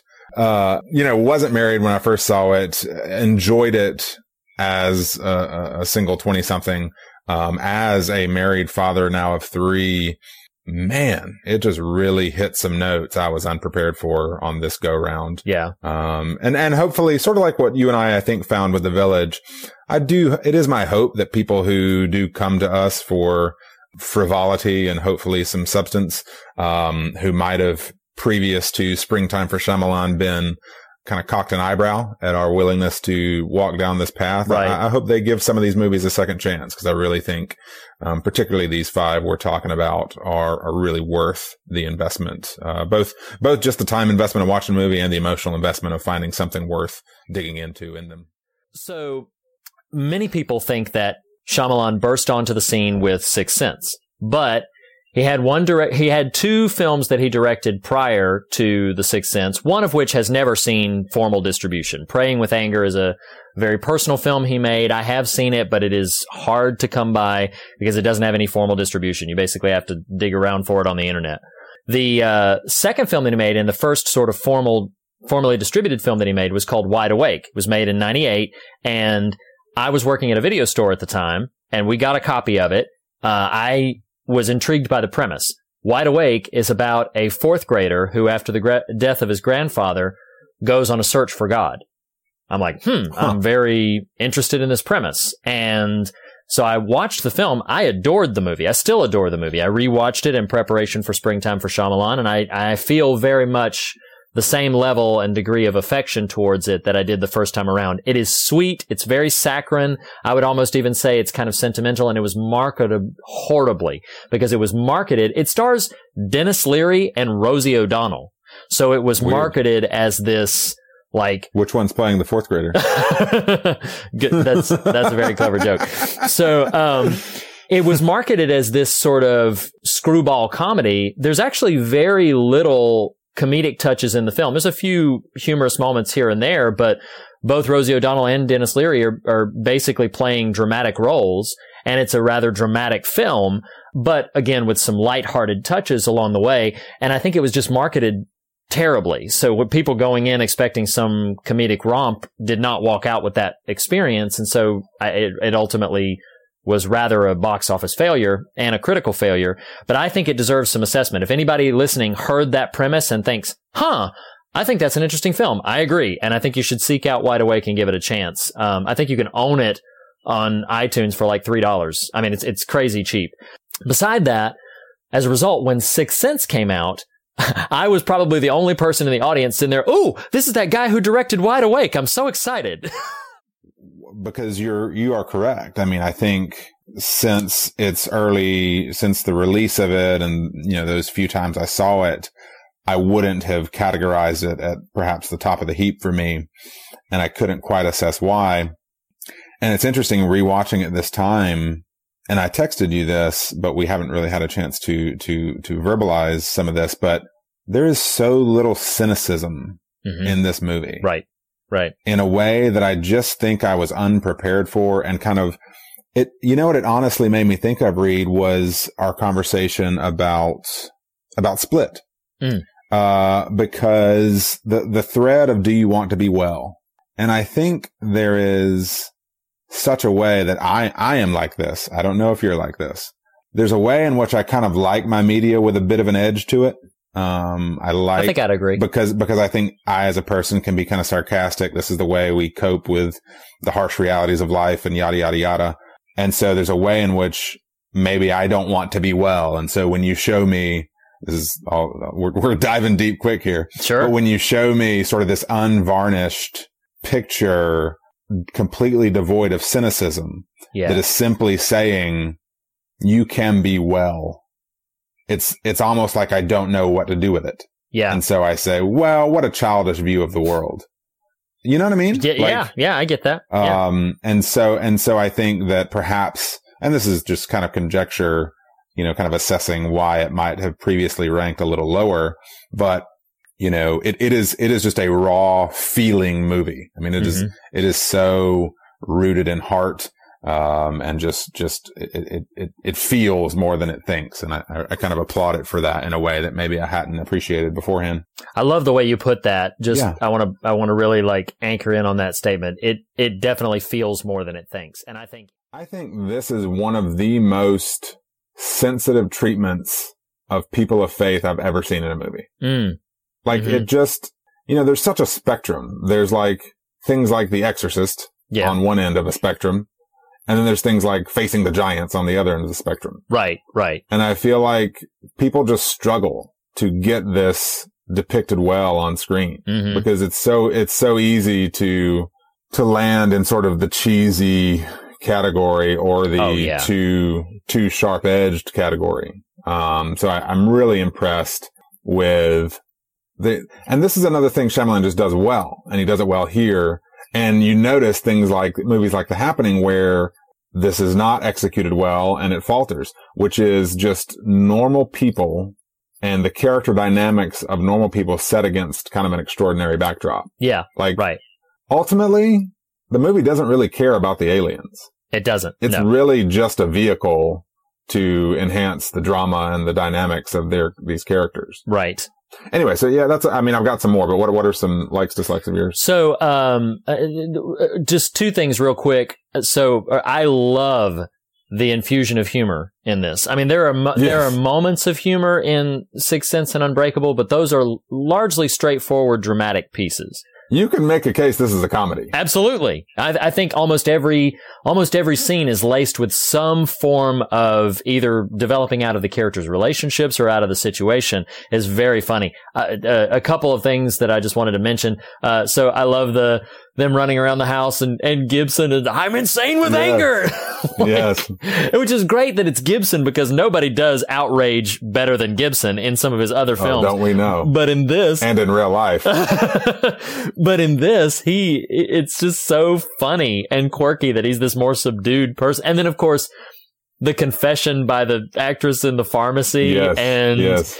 and the, when they cut back and Merrill's sitting there wearing the foil hat with the rest. Of, so just tons of wonderful little humorous touches. And, and I think this, like the visit, it's like I almost can't tell if, of course, the visit, it was much scarier Yeah, than yeah, signs yeah. but it's a good blend of humor and suspense um, in in some really effective ways. I think so. I, so I love that.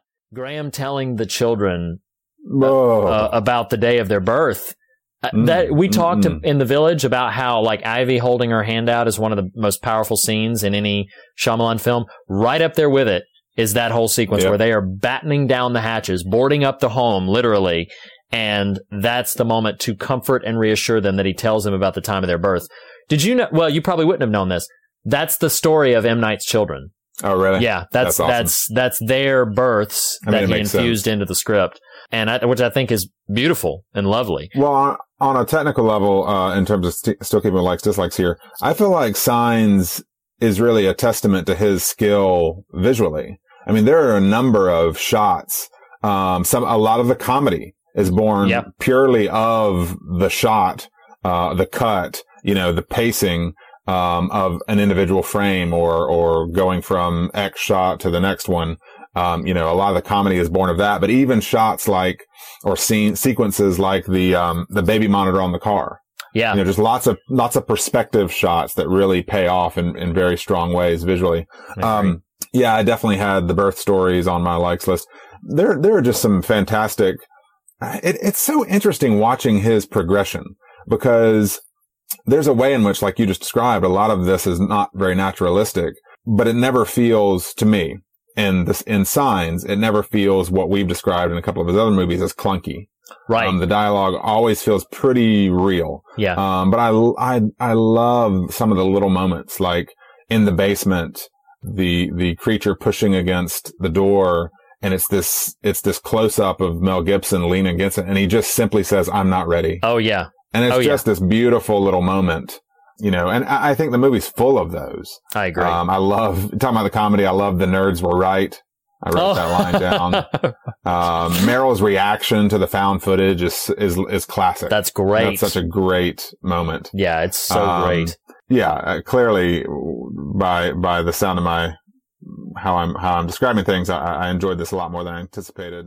The very first thing I wrote down, um, that I think kind of hangs heavy over this whole movie is, and and I'll just read it the way I wrote it. I said the universe has no meaning, slash the universe is bursting with meaning. Mm, hmm And I think like it's fascinating to watch this movie and, you know, um, there, there is a peer of mine who is atheist and he'll, he'll, he'll rib me sometimes online. He, he knows my, you know, sort of religious proclivities.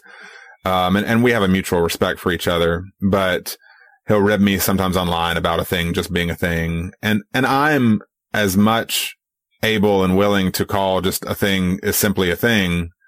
And yet at the same time, I can't deny the possibility that the universe is also bursting with meaning. Right. And I think, I think there's just this, and, and maybe you would disagree with this. I don't know. I do think life for the faithful is just a constant tension between those two poles. And it's interesting in this conversation about signs, um, because, and this, this is what I wrote down. Signs indicate two things. They either indicate direction or they indicate communication. So when we look for evidence of things, evidence of God's hand in our lives, evidence of goodness in our lives, we are trying to seek one of two things. We're either trying to hear something, communicate something about our present situation, or we're looking for some sort of guidance of where we're supposed to go or what we're supposed to do. Um, I think that's even true outside of the faith perspective, that it's just like signs in general either communicate direction or communication. And it's interesting to watch how this movie plays those things out because both alien presence and divine presence seems to be providing both of those things throughout the course of, of the, of the narrative, Sure. as it were. But I, I, I know I just hit a whole lot. Do you have any thoughts or immediate, re- or immediate responses? I don't want to just keep rambling. Um, I don't have a ton of response to those particular things, although you did bring up a juxtaposition there that I found interesting that the movie, uh, for something so, so pointed as extraterrestrials and something so pointed as higher powers, the movie never puts those things in conflict with each other. And I find that really interesting. Oh yeah. You know what I mean? Right. Like it's just, it's, it, the movie is not a meditation of science versus faith. It just Right. isn't. It doesn't, it doesn't even care. Um, That's true. you know, in the movie, even it, even with the, you know, what's interesting, even thinking about this right now, correct me if I'm wrong. I don't even think God is, is mentioned, you know, like, like, does anyone say?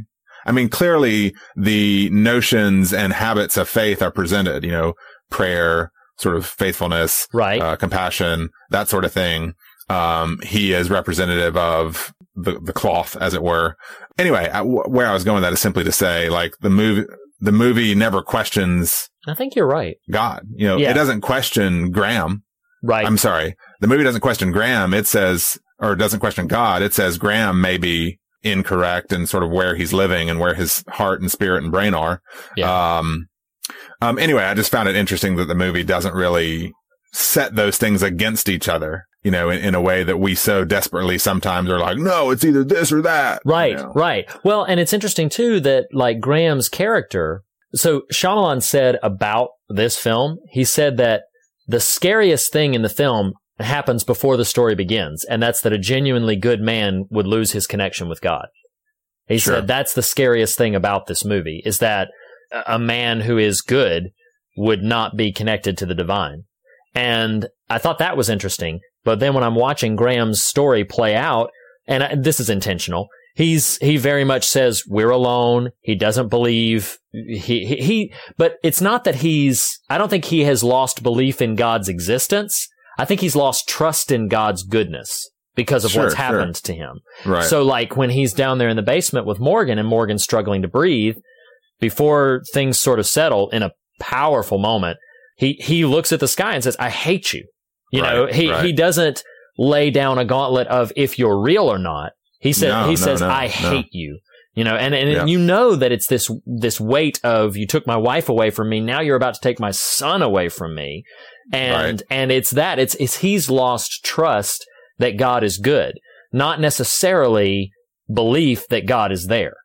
And I think that's something that you know we could do a real deep dive on the difference present in those two and, distinctions. uh, You know, if if if you or or anyone is sensing, man, Nathan's real solemn this episode. So like, you know, signs really worked me over. Mm. You know, in in a in a in a very sort of real way, and and and divulging minimally just of of personal things, but just this notion of.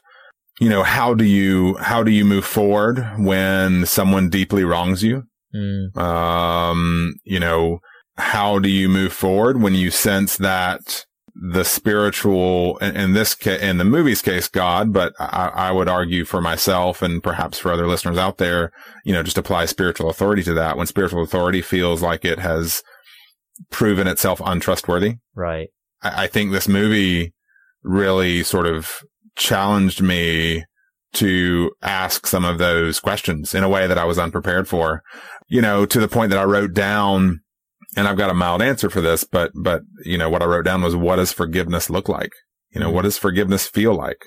You know, because, and, and I also wrote in, in response to the line you just quoted of the I hate you scene, like that was so powerful to me because I know this intellectually and, and I know you know this intellectually and probably many of the people who listen to us who are by mere virtue of the fact that they listen to us, smart, discerning folks. Um, uh, we know these things intellectually, but I wonder what it means to assess emotionally that God can handle us telling him we hate him. Right. Right. And I would almost wager the, the proposition that he would invite that Mm. because all he wants of us is just our, our, ourselves, our realness, our, our, Yes. the, you know, if, if the Psalms teach us anything, it's that you can in a moment say that you hate God and, and still be in relationship with him, hmm uh, and still be loved by him. Right. I think this movie was a really interesting meditation on these ideas. You know, what is, what does forgiveness look like and feel like? This is why the movie doesn't care about the fact that it's aliens. It's just not really Right. concerned with that. Right. It's concerned with saying, what do you do? How do you move forward? How do you pick up and, and, and move in wholeness when very real tragedy has occurred to you, has, Yeah. has struck you? You know, especially as you sort of point out, when you are quote unquote the good. I do think it's interesting that Graham's character never, he doesn't even say, why me? You know what I mean? Right. Right. I mean, he doesn't even, there, there's, I I think the character is so well materialized, so well realized that there isn't a way, there isn't the sense that Graham has lost belief in God. I think he knows he's there Right. and he's just lost his care. You know what I mean? Does that make sense? Absolutely, it does. Um, yeah, no, absolutely. you know, and, and, and so in that way, this movie is a very real picture of a very real relationship with God, yeah. you know, and it, and it's punctuated so strongly with that final moment between he and Morgan, who Morgan says, did someone save me? Oh my a- gosh. I says, I think, I think someone did. Yes.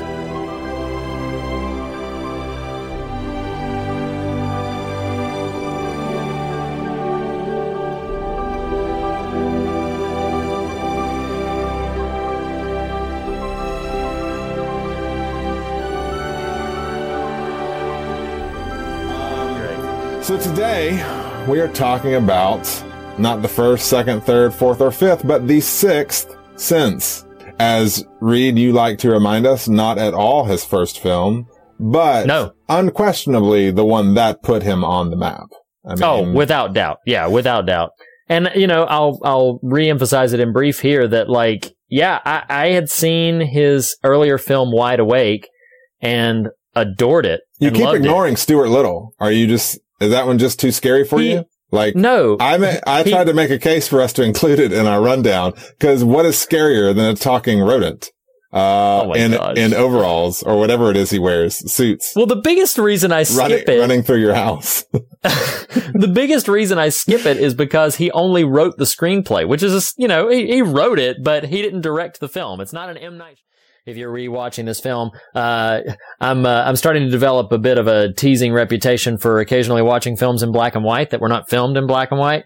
This one, I wholeheartedly recommend that you not do that with because the color red holds significance, and uh, every time in the film that the world of the dead is interacting with the world of the living, you will see somewhere in the frame the bright color red. Uh, everything from the doorknob to a ball cap that a group of children are, are all wearing, and to the uh, red dress at the restaurant, to the red church door, to the red balloon at the birthday party. I wrote them all down. To the red sweater on Cole at the party, to the red blanket tent in Cole's room, the mom of the sick girl's dress, and the blanket Anna's under in the end. All red. What?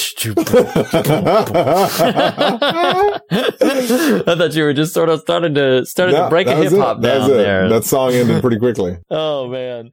But uh for likes, this is a fantastic script. This is an absolutely stunning script. The dialogue, the structure of the story, I think I think this is just such a tight, well-crafted story and it's got a one just a sequence of absolutely breathtaking moments, uh both in frightful and inspiring ways. I think I te- I think I texted you because I don't see it in my notes here. Like rewatching it, just this impression of what a perfect structure. Like it Yes. just and and and almost even in saying that, it sounds like I'm suggesting that somehow it's predictable or something like that. I'm not suggesting that.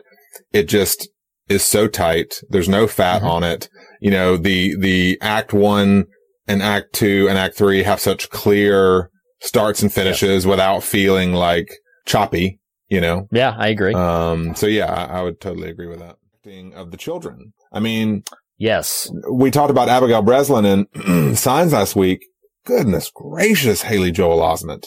Like, Yeah. it is, it is, mm. I, I I sincerely mean it makes me a little sad that he didn't go on to more. I don't know if he wanted to go on to more or anything like that, but in, in isolation, like his performance in this movie is so mesmerizing and really so is. pitch perfect. I mean, there are, it's, it's a shame that some of these historic scenes and movies get so lampooned, but his, his hospital bed confession of his secret is just heartbreaking Oh my gosh. you know, and it, it's gotten kind of Yes. muddied over time just from, from, from parody.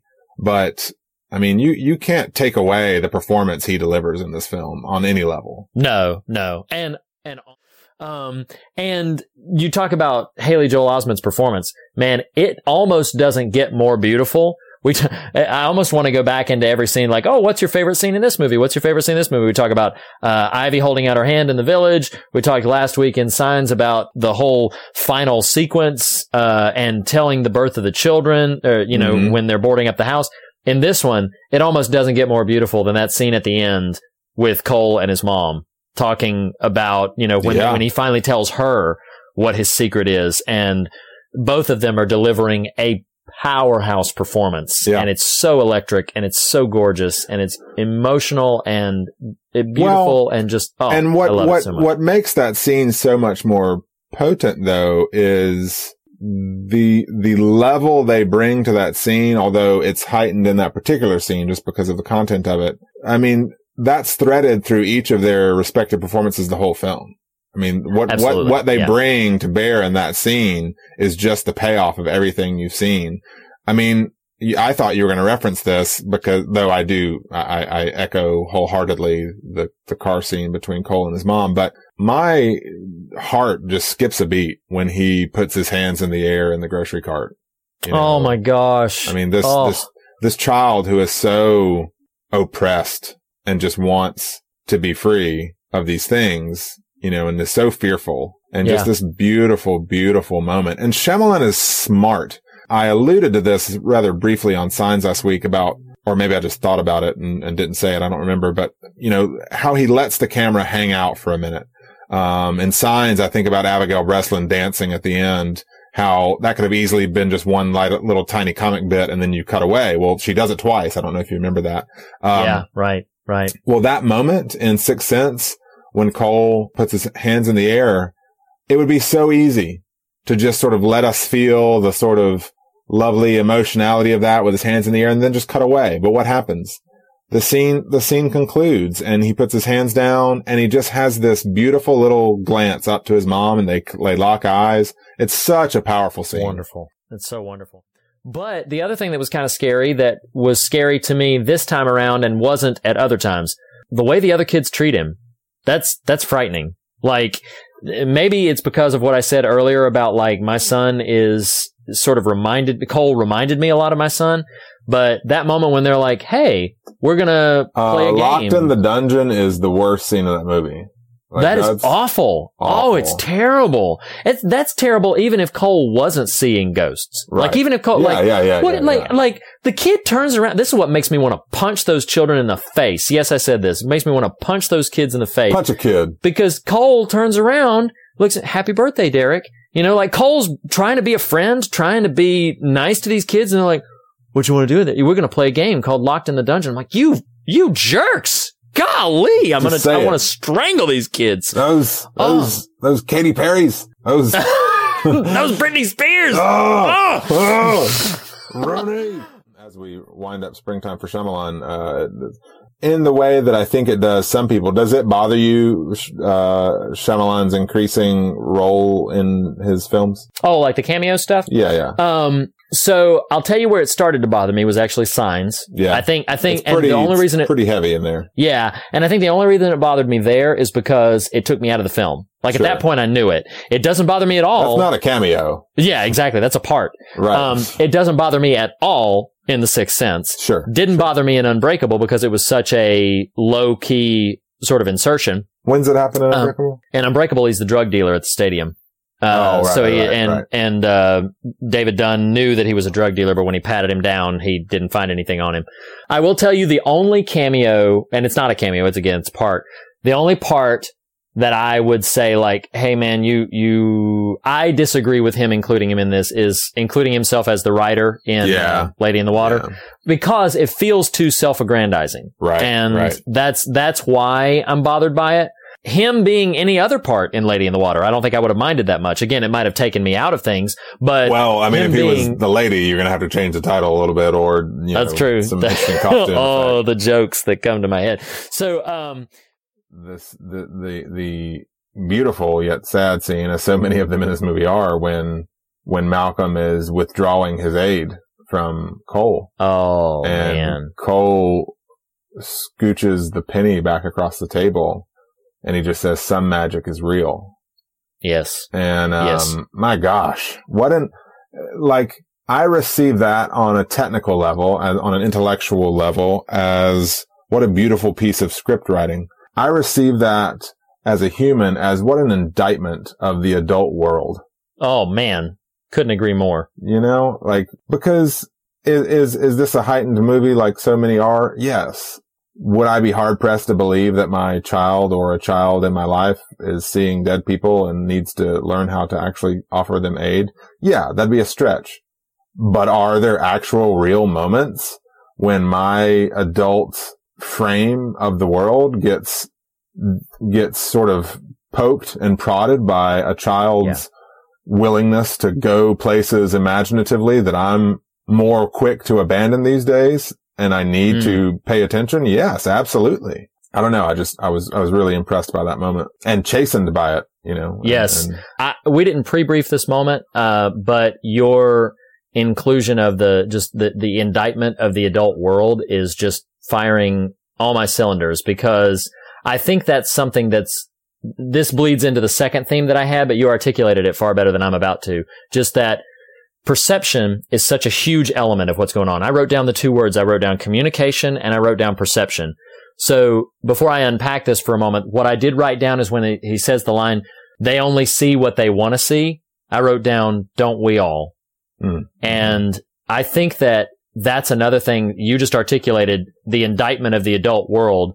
I'm sitting here like in my arrogance at 36 years old, in my arrogance at how much I think I understand. Yet when I was a teenager and when I was a 20 something, I did the same thing. Like I understand so many things about the world. I understand this and I understand that. What people need to do is this. What people need to do is that. They need to, you know, behave this way. They need to do this thing. They need to do that thing. And then I, at 36, would look back at my teenage and 20 year old self and I wonder if I would even get along with that person. Sure. I wonder if I would even have much in common with their their value set, their value system. I, I'm I was a believer. I've been a believer for much of my life, but I'm sitting here thinking like, wow, the the limitations of our own perception, like the fact that Malcolm is navigating through all this. He hears as Cole's looking right at him. I see dead people. They don't know they're dead. They're walking around like regular people. They only see what they want to see. The one question that never strikes Malcolm's mind is, could he be talking about me? There's no way he's talking. Right. There's, there's no way he's talking about me. Which is why that revelation at the end hit so hard and hit me so hard the first time I saw the film because I was like, oh my gosh, it never would have even entered into his mind that maybe this would be something that that applied to him. And you talk about, and I, th- I think it's right, the the sort of the indictment of the adult world. I think it's also just an indictment of believing you understand everything, an indictment of believing you've got everything figured out and that your perception of things, your perception of the world is the gridlock only possible perception that exists and that you have figured everything out in this sort of very Stay concise, curious, is what you're compartmentalized ways. Stay curious. Stay curious. So I'm going to mention Matthew chapter 18 verses 2 through 4 is talking about Jesus. He says he called a little child to him and placed the child among them. And he said, truly I tell you, unless you change and become like little children, you will never enter the kingdom of heaven. Therefore, whoever takes the lowly position of this child is the greatest in the kingdom of heaven. And thinking about how we as adults are so convinced that we have everything ordered, everything put together, we dismiss children. We dismiss how they think. We dismiss what they think about. We dismiss their perception of the world and we do so at our peril Yeah. because our king has told us that unless you become like them, you're missing out the kingdom of heaven entirely. And what is the kingdom of heaven as expressed in some of our favorite writings, but the grandest fairy tale, the grandest, you know, love story epic kind of thing. And Cole sliding the penny across and reminding each and every one of us who have got our head buried in the sand that some magic is real. That there are some, that there are some things that are still worth feeling wondrous about and Sure. feeling hopeful and feeling perhaps a bit magical about. I think that there's something that we ourselves, we, we just trust what we can see. We trust what we can feel. But as, as Cole observed to Malcolm, they see what they want to see. Sure. And, and, and we are at limit of that. And unless we are willing to sort of break beyond our gridlocked perceptions of things and accept and listen attentively to the perceptions of other people, then we're going to be in real trouble. We do so at our own demise at times. I had said as a sort of final thought on my whole rant here, I had said before, I said, you know, an open mind, and I think I've said it on this show, that an open mind just basically is a substitute for having very few convictions. What we need is not necessarily an open mind, but an open heart and an attentive mind, a mind that is paying attention to those around us and is, as you've put it several times now, stay, staying curious about what happens beyond our own experiences and about what is taking place in the world around us that would inform something of, of where we are and of what we're going through. Um, so yeah, I think this film has a lot to say about that, about the need to listen, about the need to break out of our own perceptions and possibly even to fill ourselves with some childlike wonder. Well, it's funny. You, you even nodding that direction actually makes me think of the Shyamalan movie we covered last week and how it ends. I don't know if you remember the signs when Graham walks out of the bedroom with his clerical collar on once more. Do you remember Yeah. the audio cue that happens? No, It's- what is, It's, it's the kids laughing and playing downstairs. It's this Mm, really lovely, yes, you know, kind Yes. of restoration of wonder, if you will. The, the, yes, that, that some magic is real and, and we can, we can see it and we can partake of it and we can participate in it man, I cannot and we can see dead people. I cannot think of a better button on why I love the work of M. Night Shyamalan, except that he, probably more so than many other filmmakers, is continually telling us in different ways, sometimes ways that frighten us, sometimes ways that thrill us, sometimes ways that move us, sometimes ways that frustrate us, but is continually telling us some magic is real. And, and, and I, you know, I don't think he'll ever listen to this, but, you know, on the off chance he has, I, I, I love him for it. I love him as a filmmaker for it, for, for telling us in his little way that some magic is real. And, uh, and I, I appreciate that. And I appreciate springtime for Shyamalan so, so much. So, um, uh, so please check out social media to find out where we're going to be going next. And, uh, as always, Nathan, thank you so much for having this conversation with me and for suggesting this series. This has been a blast. Yes, it's been a load of fun. Good to see you and talk to you and be heard by all of y'all. Catch you later, guys. See you next week. Bye.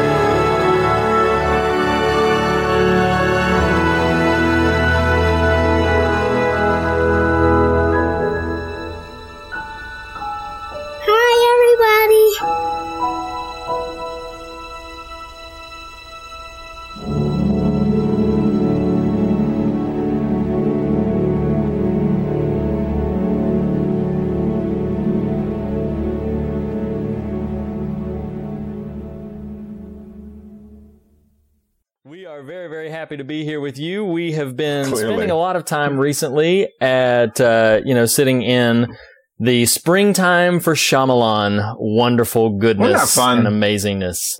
Oh my god. That was a very fun time. Hey, you've got a survey thing, right? You've got like some fun feedback. I do, I do. So, um, listeners, uh, at the very beginning of Springtime for Shyamalan, uh, filled out a little survey that we had already recorded all the episodes, so we, we didn't have a chance to tag in with what the results were, but don't give away the magic, Reed. Don't give away the magic. I don't know, tell them how right? the sausage is made.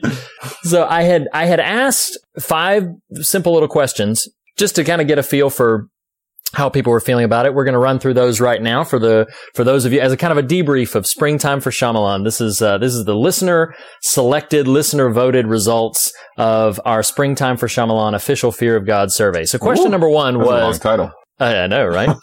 what do you consider M. Night Shyamalan's best film to be? So, um, it was actually much closer race than I thought it was going to Really? be.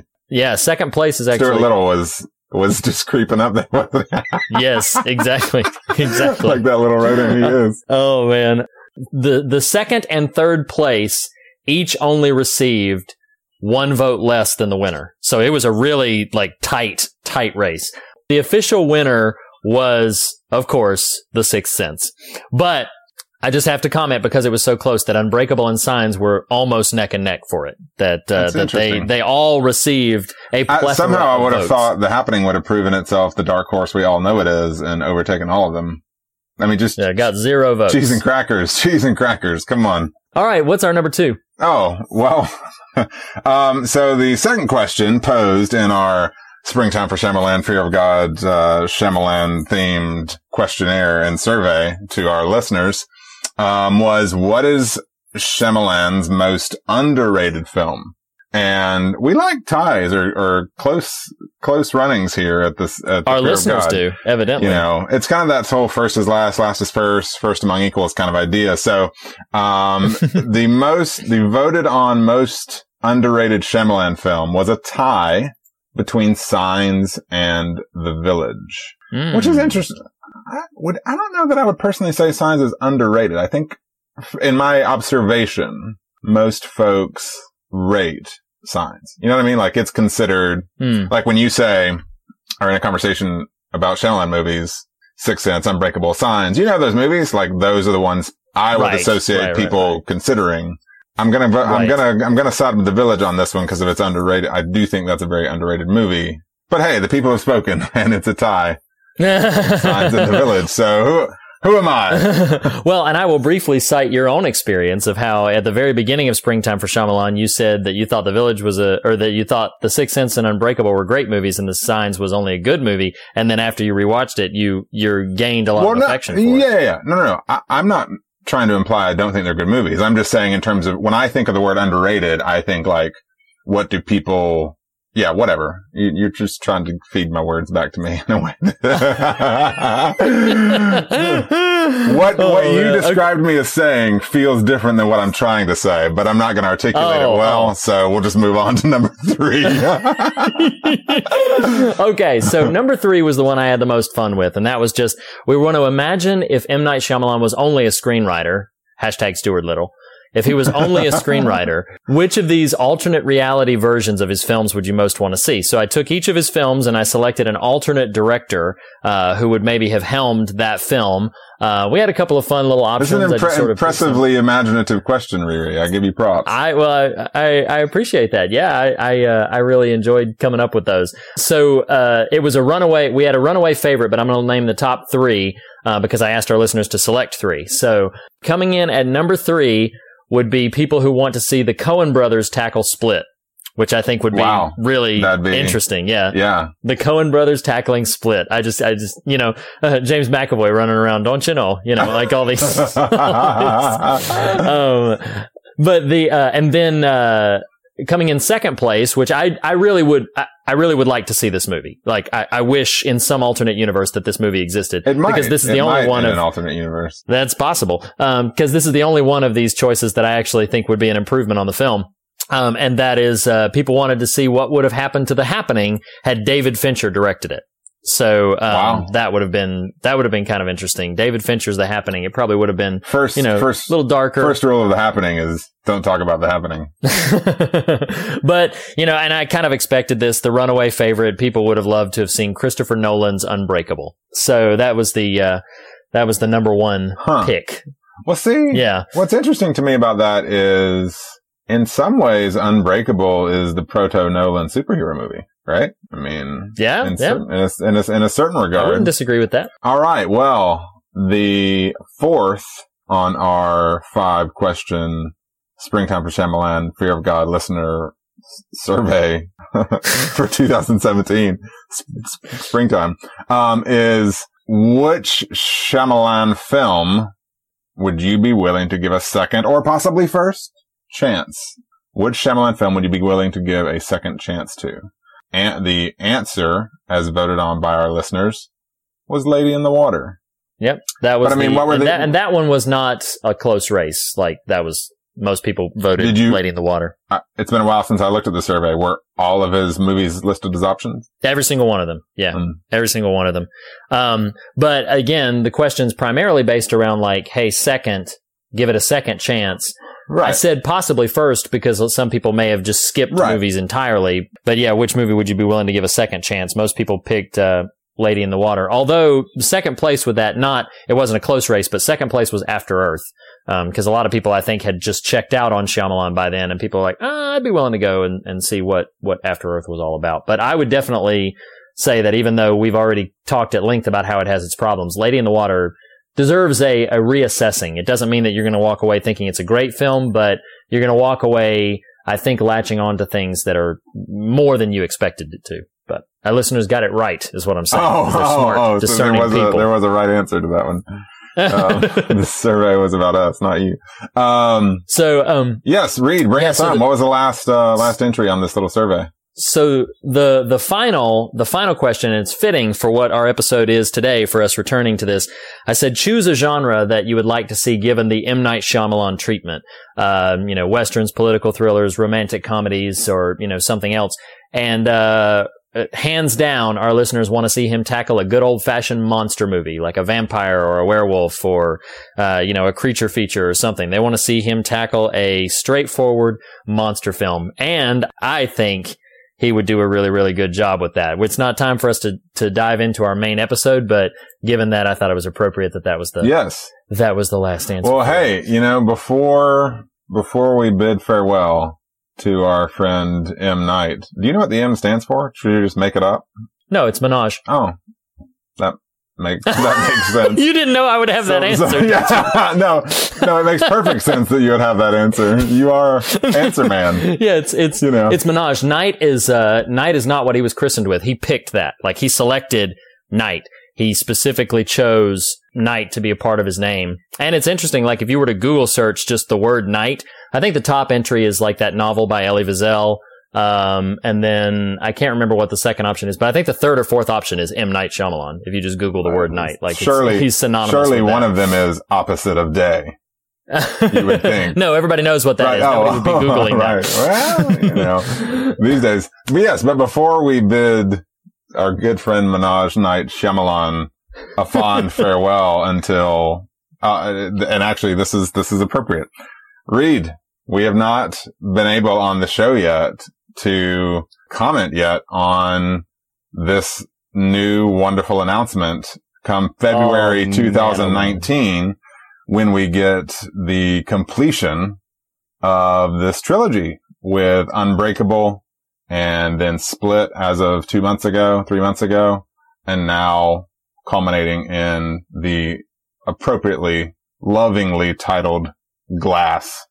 What Oh, a I cannot wait. what a perfect. Oh. That's really perfect. Hey, I don't know if you saw this. I think it just hit uh, a few minutes before you and I haven't even had a chance to pre-brief it. Did you see they'd released a tagline for the film already?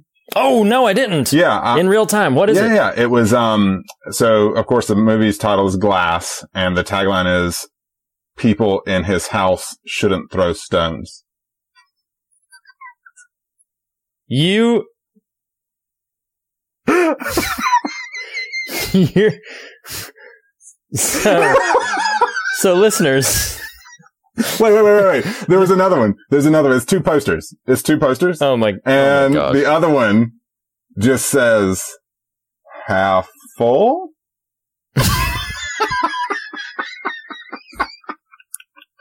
You're okay. Okay. I don't know which. I don't know which I despise more. The the fact that you had me actually thinking they'd released a tagline for the film in my ignorance, or or the fact that your selections were that uproariously ridiculous. Oh my gosh. Oh my gosh. You're making me want to split. Yeah, oh, Oh, man. That was beautiful. That- I just like That was real time on air. Got you. That's awesome. your com- your commitment to that because listeners don't know that I can see your face and I know how good of a poker face you had building up to that. Like, Oh, I wasn't your- looking at you. I knew. I had to look at my. I Oh. had to oh. look at my notes to make sure I wasn't looking at you, or I would have cracked up. that is, oh man, that was yeah, that was that was pretty funny.